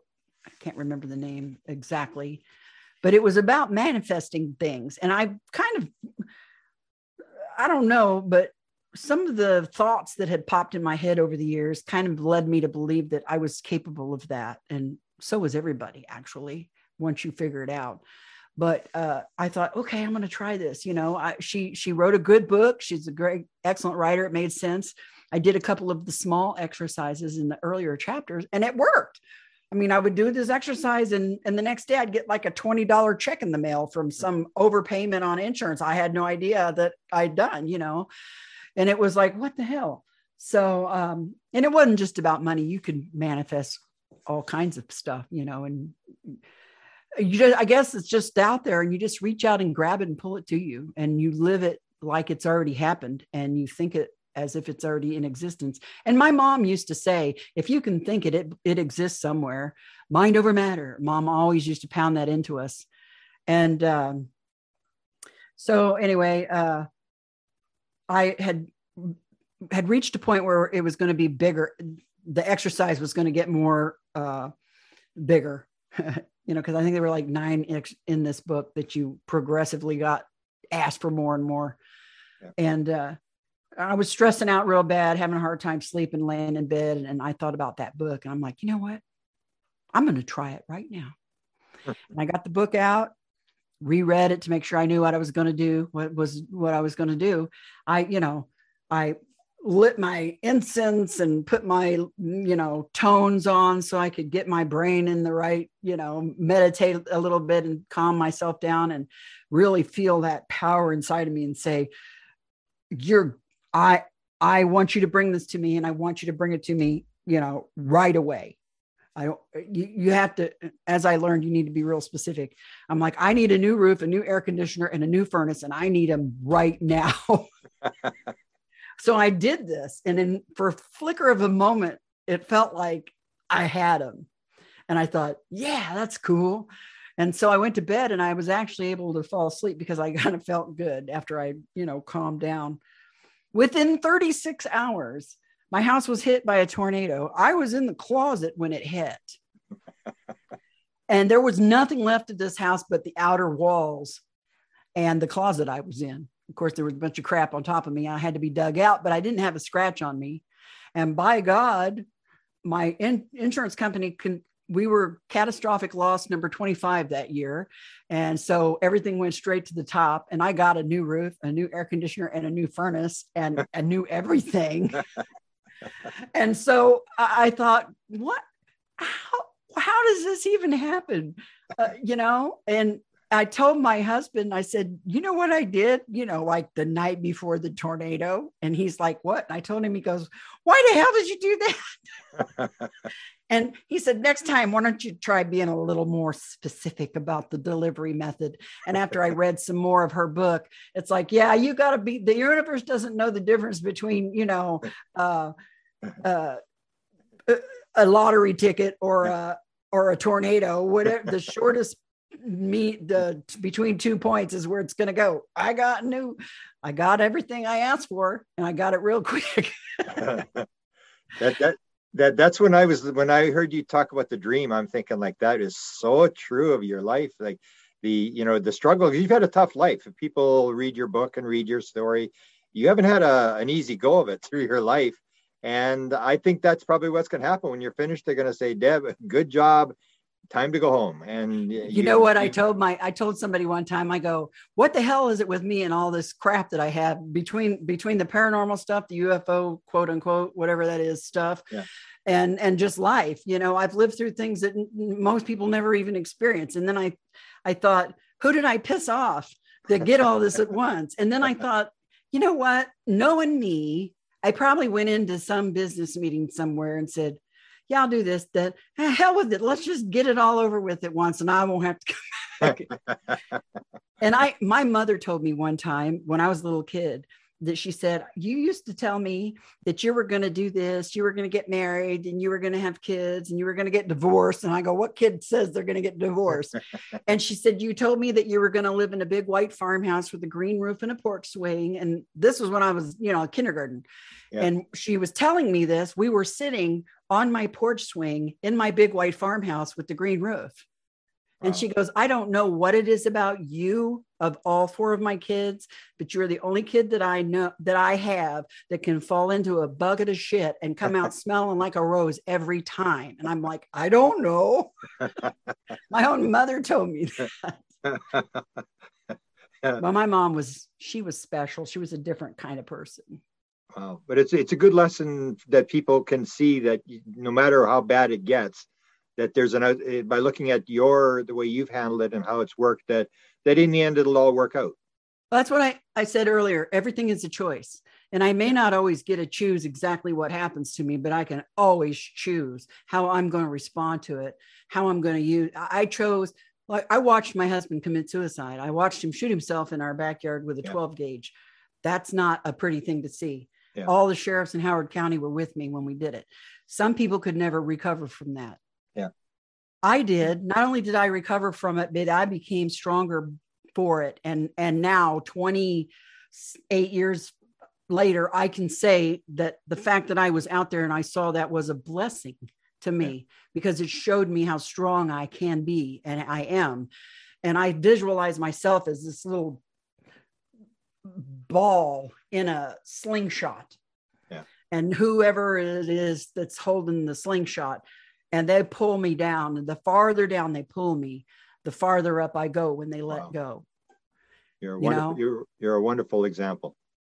And I, I just feel like, you know, like I said, it would be very easy for me to live the, my life bitter and angry and, and yeah. paranoid and sad.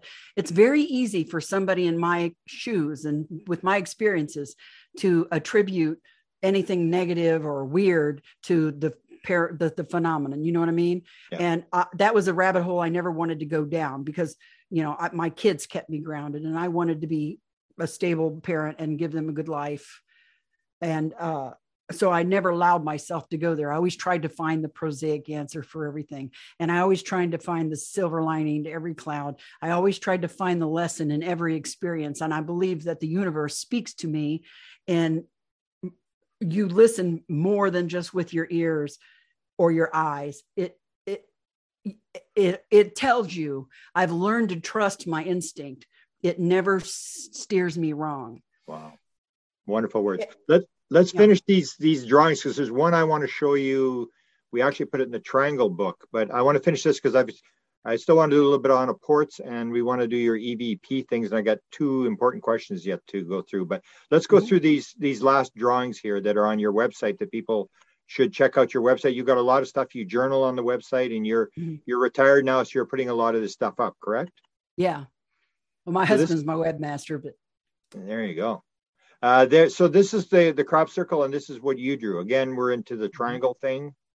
Yeah, and that thing that I drew, actually, I felt like I saw it somewhere. You know, I guess on a ship or wherever I was. Not, I wasn't at home. I'll just say that where I was, I'm not sure. And I, at first, I thought it was alive because it was moving, and I thought it was some kind of weird animal uh, because it was like rotating and moving in wow. a strange way, like in a 3D way. And it was like nothing I'd ever seen before. And so th- that's why I drew that. Wow.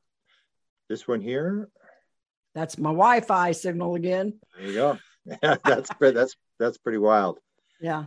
Here's your triangle one you were talking about before, I think, with the, yeah. with the triangles. All those black triangles in the moon. And, and this I, came to you that, sort of in a in a in a moment of inspiration or in a dream, or how did this come? No, I was laying in the back of a pickup truck in the middle of a bean field with a bunch of people, and we were sky watching. And uh, I reason I was a I was a MUFON investigator at that time, and there'd been a bunch of reports of black triangles down in that area in Lucky Point, Indiana. So we were down there to investigate, and we just spent the night out in the bean field in the backs of our trucks, looking at the sky, and the moon was bright, and I just had that vision uh, you know, while I was looking, so I drew it. Wow.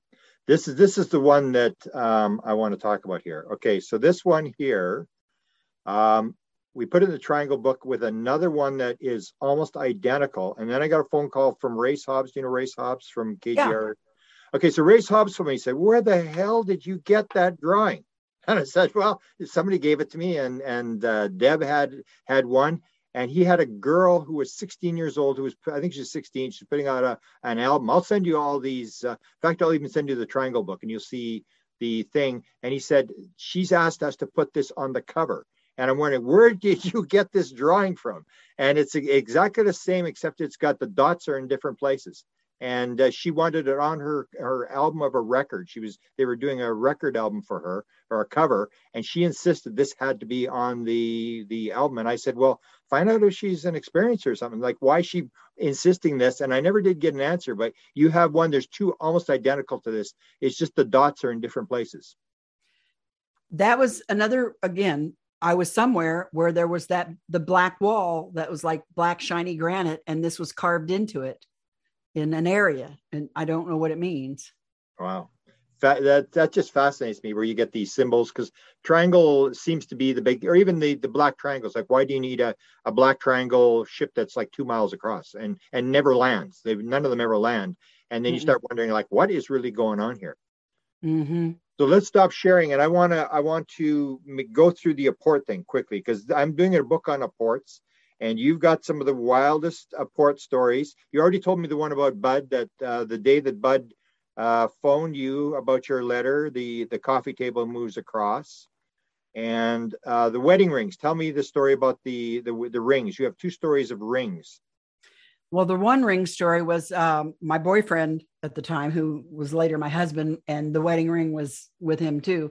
But uh, I was living with my mom and dad. We were in that house where all that happened and where June 30, 83 happened. And uh, I had set the ring down on the end table and I went to bed and I woke up the next morning uh, and the ring was gone.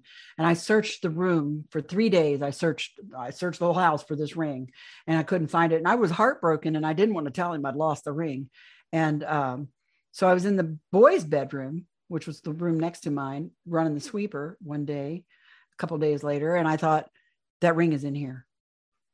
I don't know why it would and I'm like that's ridiculous. So I you know, stopped running the sweeper and I looked under the beds. I looked under the uh, both beds, felt all around with my hands. I didn't see a ring anywhere in that room. So I was running sweeper again, and I'm like, that ring is in here. It's here in this room.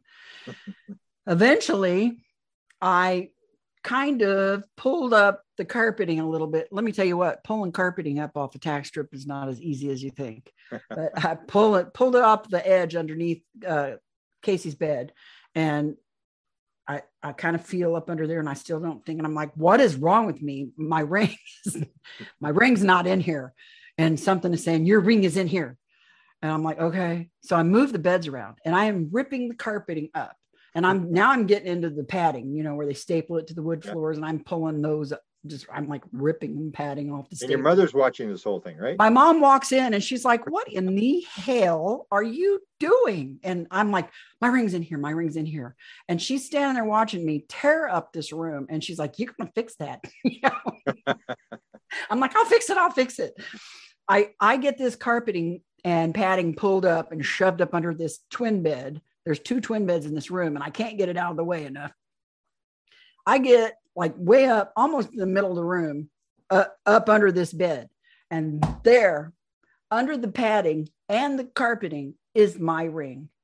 And I was so glad that my mother saw that because if nobody had been there to see that happen, there is no way in hell that no one would have believed that. I didn't even believe it. And and I'm like, how did the hell did this happen?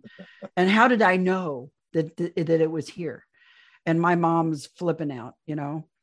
And then um, later, I was married to the guy who gave me that ring, and um, I was.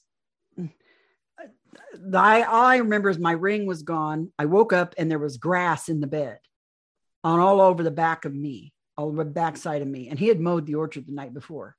And I know there was grass all in the bed and there was grass all over my backside and my hair and everything. My ring was gone.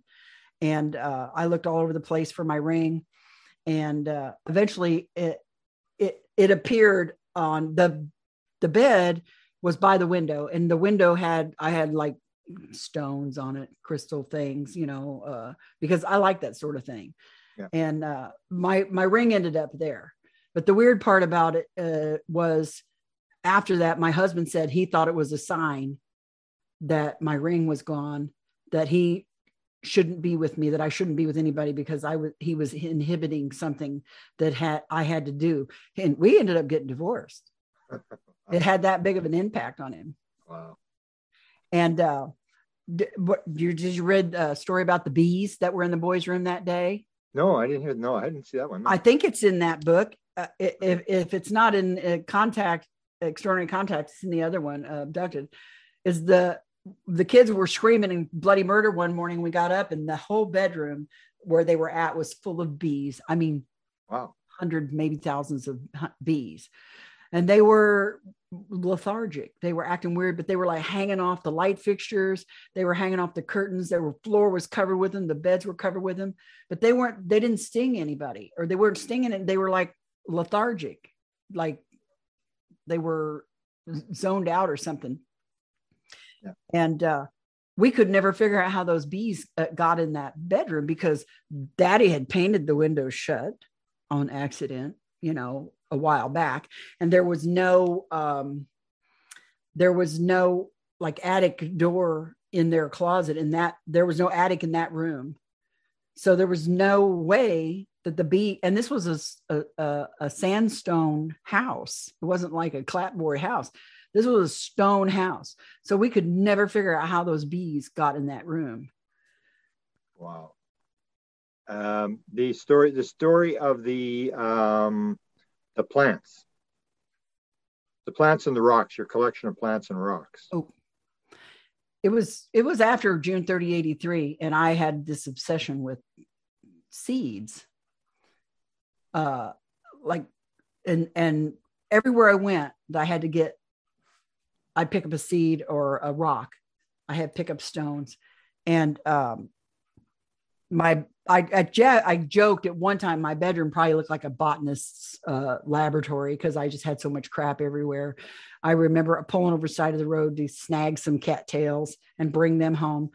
And then one day, I uh, one morning I woke up and all my stuff was gone, and I thought my mom had uh, gotten rid of it because she'd been, you know, bitching about it and like, what are you going to do with all this stuff? It's nasty and and I woke up one morning and it was all gone. And I'm like, Mom, did you take all my stuff? And she said she didn't.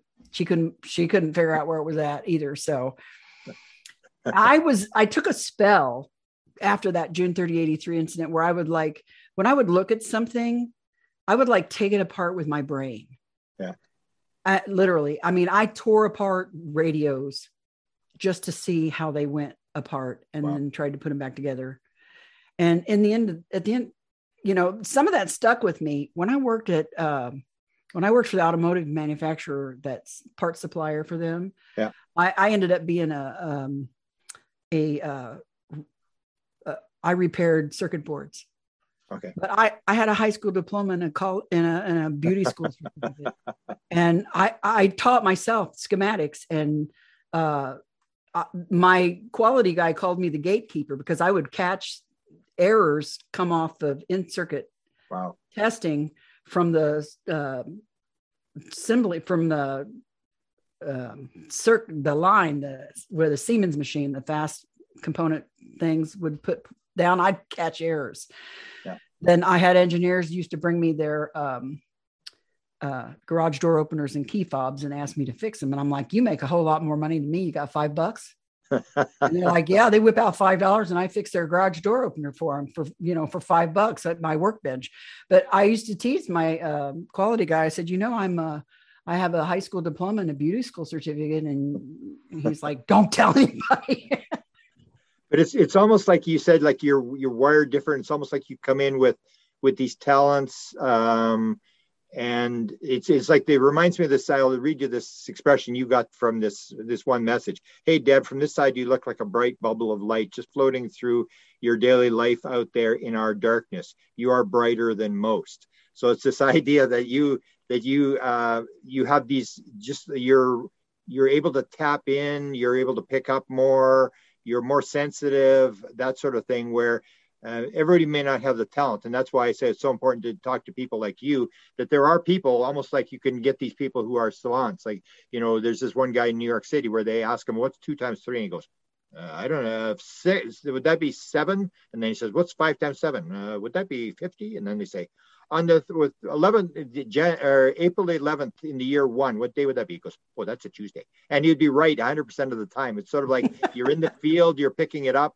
and it's like you're brighter than most in terms of you're you're just more sensitive that you've you've tapped into this this thing, and that's why I think it's so important for people to to listen to you, and even with the apports, because you a, a lot people most people on this show would know that that apports happen around people who are experiencers. It happens around ghost experiences and stuff like that. But around you, it happens like it's it's like uh, like times ten. You've got all sorts of stuff.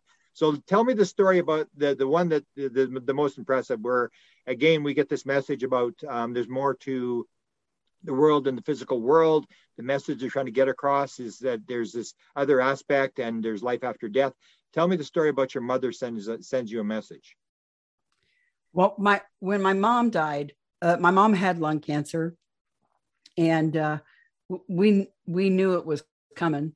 Everybody knew it was coming. It was close, and I was going down there at that point. She was in the hospital, and um, when I I visited her the day before, and I just knew it wouldn't be long, and so I went back the next day, and I spent the night there, and uh, I spent the night with mom and probably about 11 or 12 o'clock at night, I hear my dad walking down the hall uh, with my brother. And I'm like, old man, what are you doing here? And he goes, Your mom was calling me. And I said, eh, No, she wasn't. I've been sitting here with her all night and she hasn't picked up the phone. He goes, Did I say she used the phone? I said, No, okay, I got you. So, anyway, so then daddy ended up being there. And then the next morning, my sister, my older sister, Kathy, showed up and mom passed away at 11 15 in the morning. So we were there and um, it was a long day. This was down in Indy, and I live up 50 miles north in Kokomo. And um, so after mom passed away, and I called my other brother and sister, we went across town to daddy's house to the family just gathered, you know. And I headed back to Kokomo late that night. It was the dark, and I was exhausted, and it was a long, sad drive, and I was crying the whole way home. And I got home, and I was just worn out and my husband and I went to bed. And I suppose it was around 1.30 or so in the morning. I can't remember exactly, but we were both woke up by this crashing sound in the in the up we our bedroom was upstairs and it was in the the landing area you know upstairs and down the, the stairwell. And i'm like what the hell? And we're both just literally fell out of bed ran out to see what was going on. And i looked down the bottom of the stairs and there was a picture of my mom at the bottom of the stairs sitting straight up. And i'm like oh my god that's mom. And my husband's like yeah i know. And i'm like look he went down and got the the photo frame. And it was just one of those cheap ones with the cardboard in the back. So i i expected to see the cardboard ripped you know like uh, it was just broke. Well it wasn't. The cardboard was intact and the nail was still in the wall solidly because it was old old plaster walls and I'm like, uh, okay. And then it dawned on me that's mom, that's mom, because mom and I talked about death before she died. And she she was raised she was raised in a Pentecostal uh, church, you know, as a child. And she's like, what if and what if what if we, you know, just die and we're nothing? And I go, Mom, you know that's not true. And and she goes, Yeah, no, but what if we and I said, Well, if it is true, then what do you care? You're not gonna know. So whoop, big deal. No, you know, what's the big deal? So um, I said, I always said to her, if you can, will you show me that I'm right, that, that there's something else? And she goes, yeah. You know, she said she would. We talked about it. So uh, I got all excited. I'm like, that's mom. She said she would, and she did. She did. And I was my my sadness went away. Uh, I did the heaviness left me. My heart felt light. I was excited, and we ran downstairs and I sat on the couch while my husband went to the back kitchen to get something to drink. And my little dog was at my foot. And I had these two little angel uh, figurines that like sit on the edge of things. And I had them on the edge of the stairs that go up the first little set of steps before the landing where mom's picture was. And then it turned to the longer steps. Yeah. But this, the, one of the angels, my dog was like shaking and panting and, and, uh, I was like, What's wrong, Cookie? And just as I looked down at her, the bottom angel literally leapt off of the steps and rolled across the floor and stopped at my foot. And I'm like, it is mom. It is mom. Mom, you know, I was just so excited, you know. And so I told my brother and sister about it the next day. And they're like, well, she didn't come to me. And I'm like, did you ask her? Well, no. I said, and if she had, would have scared the crap out of you and you had a heart attack? Probably. And I'm like, well, then there's your answer. I said, I asked her to. And when she did it, I was elated. I wasn't scared. I was thrilled that she was there. You know, I, I knew it. I knew that was her. And then when my husband died, you know, I told you I watched him commit suicide. Several things happened w- uh, within days after his, his dying. Not, not only affected me, but other people around us had signed, even so far down to Florida. The woman called me like the day after he passed away, and she's like, You know, I don't know why, but I'm just, I, thought like Kale was in my room playing with my dogs out in my utility room, and I I could almost hear him saying, "Be sure and tell her I, how much I love her, because you know how much I loved her."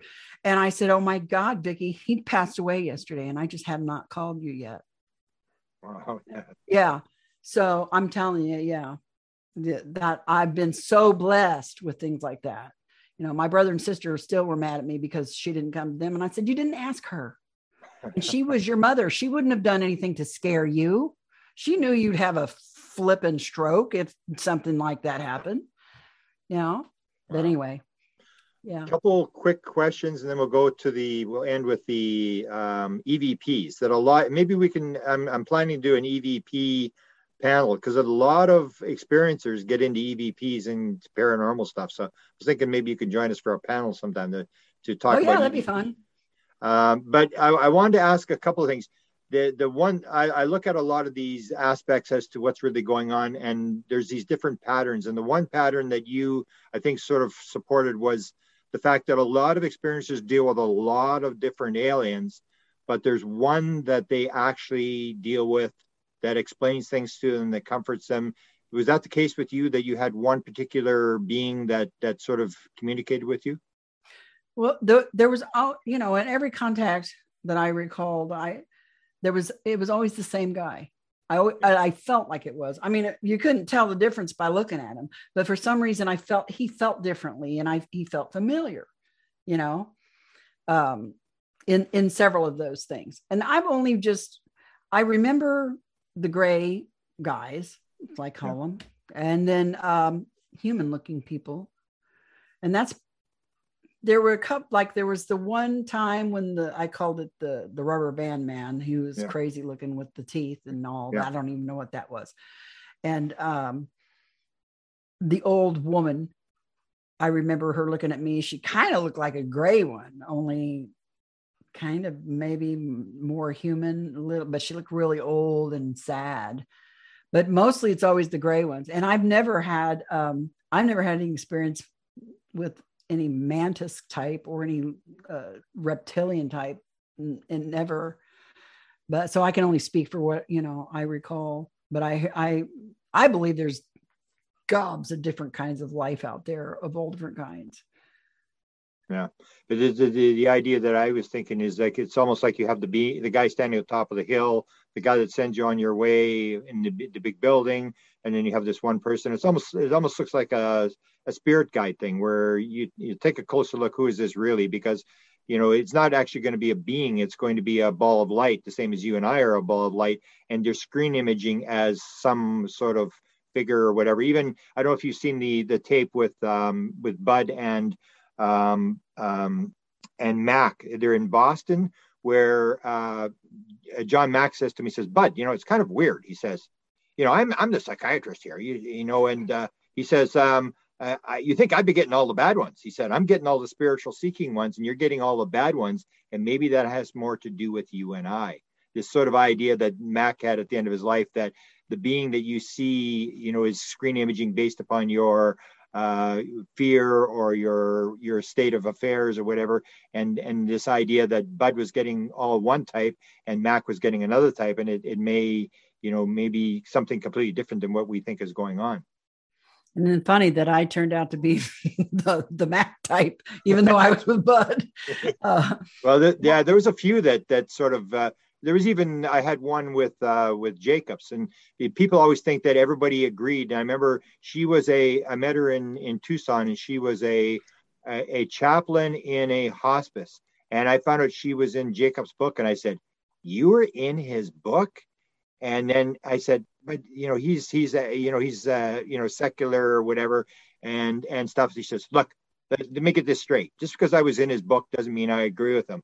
I mean he had his belief about life after death or no life after death whatever. He doesn't speak for me. And that, that was the sort of idea that we sort of lump all the people in that everybody was the same under these things. And there was people that you know eh, had these especially people who grew and um, developed the understanding that it was not what we saw at first. When you first see it yeah it looks very fearful but you have the you know, the free survey where they ask the people, you know, if you had a chance to stop this, would you stop it? And 83% of people say no, keep it going. And this well, idea, you know, I, Budd's theories are Budd's theories, and I I have developed my own theories yeah. over time in my age, you know, but uh, and and I'm quite sure, like Budd wrote the foreword to uh, Abducted, and I'm quite sure that some of the stuff that he read in there probably made him cringe, but he was gracious and uh, kind to me and he understood that i was on my journey and it was different than his you know? Uh, but he and he was always supportive to the very end. Uh, i loved him dearly but uh, he he had a more uh, negative feeling about uh, the experiences than and i did in the beginning when, once i overcame that i mean something was happening to me. Some something was happening to me specifically um, and things were happening to me for a purpose uh, further down the road. And you know i didn't i, I grew into it i guess. Uh, budd was in the emerg i always said he's in the emergency room of all of this phenomenon. He sees the people that were completely wrecked like me because i was completely wrecked. Once i once i woke up and remembered it took me a long time to uh, assimilate everything and and and get my feet get my world my earth feet or whatever you know what i mean? Yeah. Uh, everybody's so, playing playing their role everybody's at their level. It's sort of like yeah, we always we always want to try to convince people uh, and and i always talk about like stanton friedman. I did his you know went to see his files and stanton went for 61 years and he argued with Klass and all the all these other clowns and when I when I, I got a realization when I got there that he never convinced any of them of anything. It's sort of like everybody's playing their role and and and that it's almost like they said, you know, science and ufology advance one funeral at a time. It's the young people will pick it up and it's not so threatening to them. And the old people die off and, and, and it just gradually moves along. It's not like you and I are going to suddenly uh, say something and everybody's going to throw up the white flag and everybody's going to agree and, and go along with it. No, I feel like uh, I, you know, I speak out publicly because I feel like there's one person out there that needs to hear something that I'm saying. I don't know if it's a word or a phrase or something. And then when they do, then I did what I came here to do. And that was, you know, to help trigger them to start their journey, you know? Exactly. I, I firmly agree. That's, that's what you're doing. And that's what I'm doing. And I think you're doing a wonderful job. Let's go to EVP time. Let's end it with this. Okay. Uh, you got into EVPs and you have one that, that that started you tell that little story and then we'll go to the couple i i took about three of the ones that you sent me and we'll okay. play those but tell me the one that that got you going with your was it your nephew was with you it or? was yeah it was my nephew and it was many many many years ago i don't know what the attraction of evps was but uh we i decided to give it a try after reading something about it and uh the uh so I had a 30 minute on each side cassette and cassette tape player. And Billy and I just sat there in my kitchen in the quiet, and that's not easy.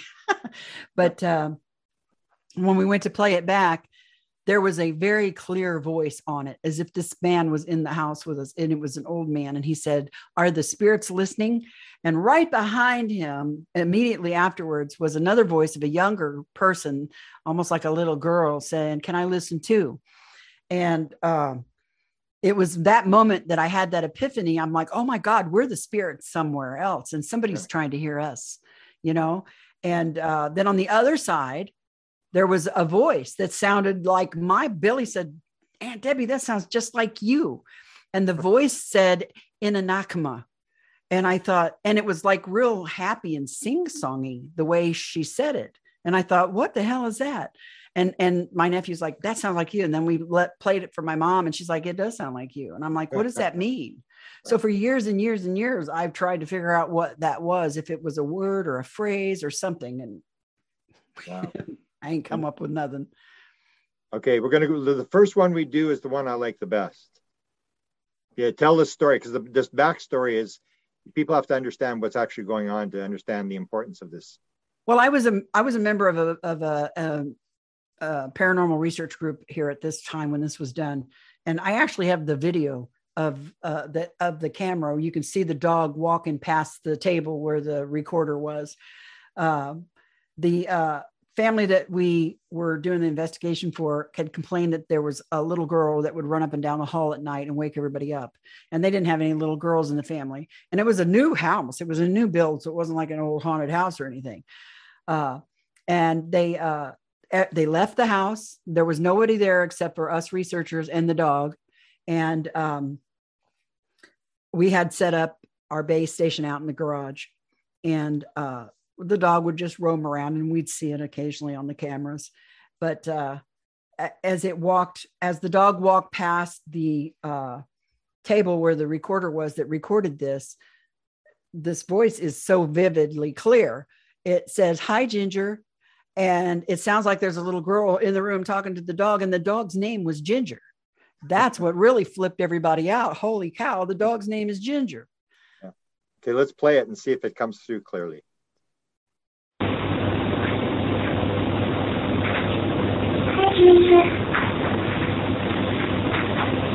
Can you hear that well? Yeah.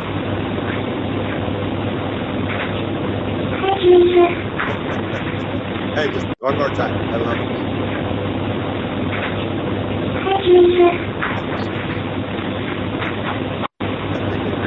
Okay.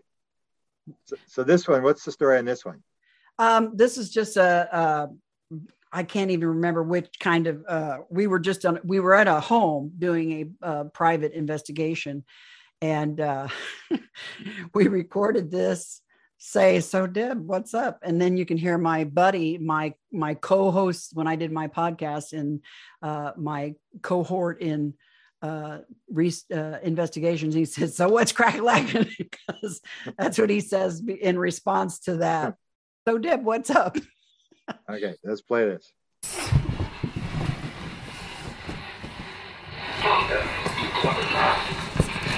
What's crack a lacking? Pretty funny. One more time.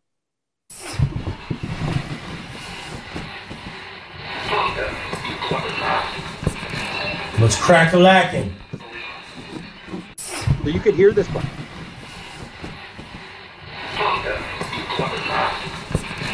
What's crack a lacking? Could, could you hear that? Could he hear it? The, the voice? Yeah, he could hear it. This this is so wild. Okay, Mhm. here. Just tell this story. Okay, we were at the uh, uh, Asher Walton House in Atlanta, Indiana, doing a an investigation, and uh, there was uh, had been reports of little kids, little girls and little boys there playing with the ball. The investigators that stayed at the house there all the time, they put balls out and they their video. The house was wired with video, and they'd video record. They'd have the balls rolling up down the hall at night and stuff, and. uh some i think somebody asked if there was a little girl here and it says i got the pink shirt Okay, here we go. Are you a Big female? signal. No shit. Are you a female? Are you a Big female? signal. No shit. Are you a female? One more time. Are you a Big female? signal. No shit. Are you a female? I got a pink shirt. yeah so they're Are you a asking are you a female No shit. Yeah. Are you Wow. This one? oh uh this was a um a private investigation again in a house that was empty the family was getting ready to move they built their own new house but this family the house had been in the family for years and years and several older members had passed away in there And this voice, they ID'd this voice as one of the older members of the family that had passed away when the people, when we played it back for them. We asked them, did she have a doctor named Dr. Hubert? And they're like, "The- we're not sure. She had so many doctors. We don't know who, how many, you know, what they were called. Okay. Hang on. Here we go.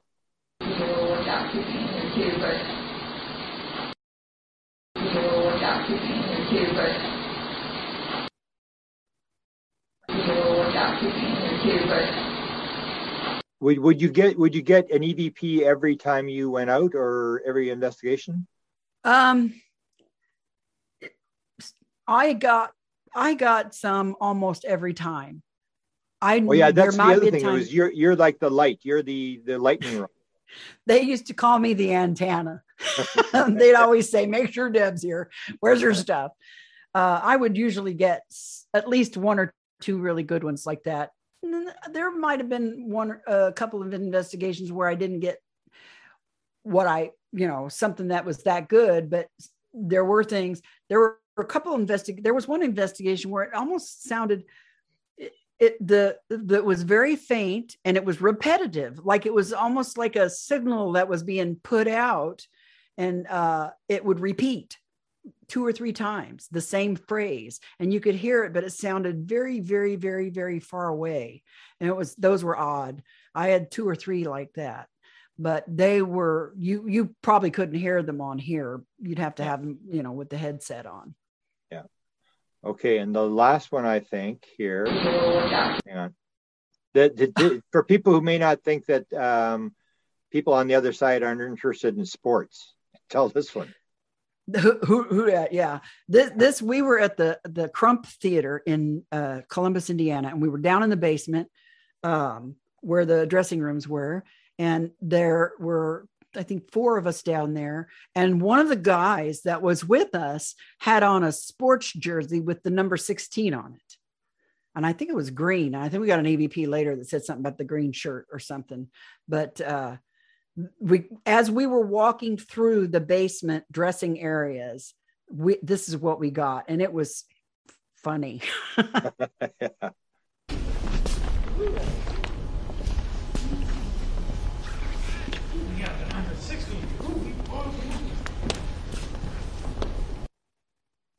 So they're they're commenting on his shirt, right?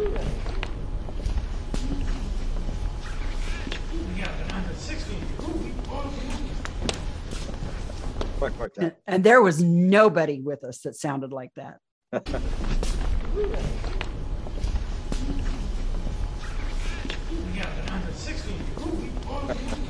That is just, that's just amazing. it is amazing and see i had i had a rule when we did evp work nobody whisper if you want to say something speak loudly because i might not recognize your whisper you know a week from now after listening to 12 hours of data you know raw audio so nobody whispered and nobody was making any we weren't talking as we walked through we walked through in the quiet and that that voice was nobody that was with us that night Wow. And and you, as you mentioned, uh, maybe you mentioned or didn't mention, uh, it was usually like the the ginger one. You had you had a, a microphone on the camera, but it didn't pick up anything. It was you. It would usually be your uh, cassette recorder that would pick up the EVP if it was like a good one, like the ginger one. yeah uh the the audio recording on the video camera it didn't come through but you could see we could sync we synced up the recording from my recorder with the video so you could see you know the time date stamps on them so we knew that that was when the dog walked by um yeah Wow. some there are now i mean other people caught some stuff too but it always seemed like mine was clearer now i had a good recorder i have i use an h1 stereo recorder that has two mics that crisscross and it is sensitive you can hear somebody snoring two bedrooms away uh, but Wow. But you you don't you really don't do the EVP stuff that much anymore. Well i haven't done no I, I left that paranormal group and then i started my own for a while and then my buddy that i used to do it with moved away and So I really Yeah. haven't had an opportunity to do it very much. I'd like to get out and do some more of it, but COVID kind of threw a monkey wrench in Yeah. them plans. So And everybody, yeah. now that I'm retired, I have time to do stuff like this. But no, right when I retired, COVID hit. So So what, what to, to sort of to shut down, I, I can basically say to you, uh, your interview was as good as I thought it would be. Um, and you've made it across the through the wind and rain uh, to the hill uh, over my questions and stuff. And you're now at the top of the hill, and I'll say exactly what the the guy says to you at the end. Uh, okay, you did a wonderful job. It's time to go home. Uh, perhaps you'll have a dream tonight and uh, get a, an impression of where we go next what, what are you planning to do? You've you've written extraordinary contact, which I think people absolutely have to read because you have more material. Uh, it's the old deal, like experiences are the ones to listen to, and then there are certain experiencers who are like bright lights that that have have a lot of contact and a lot of messages. So I think people should read uh, your your new book. And what are you planning to do in in in the upcoming future? Well, I'm hoping that COVID will uh, recede enough that um, I can do some traveling because I'd like to, you know, go to some conferences and I like I don't mind speaking in public anymore like I used to get real nervous about it. I do a little get nervous, but my best part is afterwards when I meet people. That's where I want to go so I can meet people because I want to meet more people. I'll keep working on my website. Probably going to work on that next book about the bus trip and uh you know just wherever the universe wants me to be that's where i'll go i i just do what it asked me to do Yeah, the, the the bus trip one. I think there's a story in there. It may be hidden, but there's there there's something in there. So I I really appreciate your taking the time. Uh, One maybe one last question. Have you have you had a lot of people? Where would people contact you? Because I assume you've talked a lot of people off the cliff in terms of people who are where you were in 1983 when you went to see Budd. Uh, if if you have experiencers, there'll be some people here um, who are still in the dark. I actually started a group here in Winnipeg called Experiences Anonymous, where uh, it was built on AA, where people could come to a meeting. Nobody was allowed to ask anybody what they were doing there or what your experience is or whatever, to allow people to sit in a room and sit there for two years if they wanted and never say anything until someone actually said something that would trigger them and say, Yeah, okay, I'm going to tell my story now. I'm ready to talk. Mm-hmm. Have you had people come to you and how would they contact you if they have say they're where you were in 1983 and they want help from you? Um, they can reach me on my website. There's a place there where you can email me. And so um, just come to my website and you know you can read whatever stuff i have up there uh, and uh, you can send me an email. And i'm I, I don't have a lot of answers sometimes but i'm a really good listener and um, uh, it's a safe place where you can come and share and i don't nothing is I don't put anything on my website from other people. It's Yeah. just between me and you. But yeah, so they can reach me at my website. It's www.debshome.com. And I'm also on Facebook, but I don't get on there a whole lot, you know. Um, and it's uh, on Facebook, I'm Deb White Kauble. White is my maiden name. I put that on there so all my old school chums could find me. yeah, yeah. Wonderful. Uh, maybe uh, um, I don't do much traveling because I, I have a hard time from Homeland Security for stealing American jobs, so I don't really lecture. But I may be at Ozark, so maybe we can get you at Ozark because that's probably fairly close to you. There's a lot of people come down there, and I think you did speak at Ozark one time. I've been I there a couple times. That was the very first place that I ever spoke publicly that my whole family went down and listened, which was nice. And I so I have good memories from there. That place is wonderful. I love the vibe there. I feel Yeah. uh, comfortable there. Yeah. So And, and that's that's a lot of people for some place out in the middle of nowhere. yes, it is. They come from that, that area of the country. So hopefully we'll see you on the road somewhere.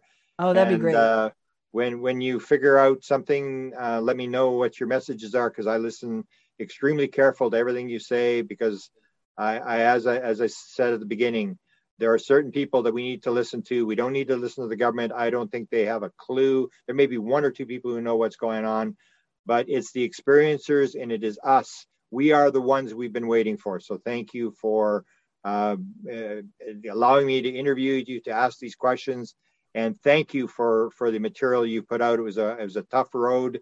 Uh, but I think a lot of people have been helped by you and you've done for others what Budd did for you. And that's what we've got to do. The people who have the answers uh, have to start speaking out, and eventually, uh, the people who need to listen will hear, and uh, we will move towards whatever it is they want us to to move towards. And thank you very much. Thank you. Thanks for allowing me to be here tonight. I appreciate it. That's this week's episode of the Paranormal UFO Consciousness Podcast. I'm your host, Grant Cameron, hoping that you will join me for upcoming episodes. Links to my YouTube interviews, books, and my Facebook sites are in the show notes. If you love the podcast or learned something valuable, we'd love for you to subscribe, rate, or give a review on today's episode. If you would like a certain paranormal subject dealt with in the future, please let us know. Until next time, watch this space, and thank you so much for listening.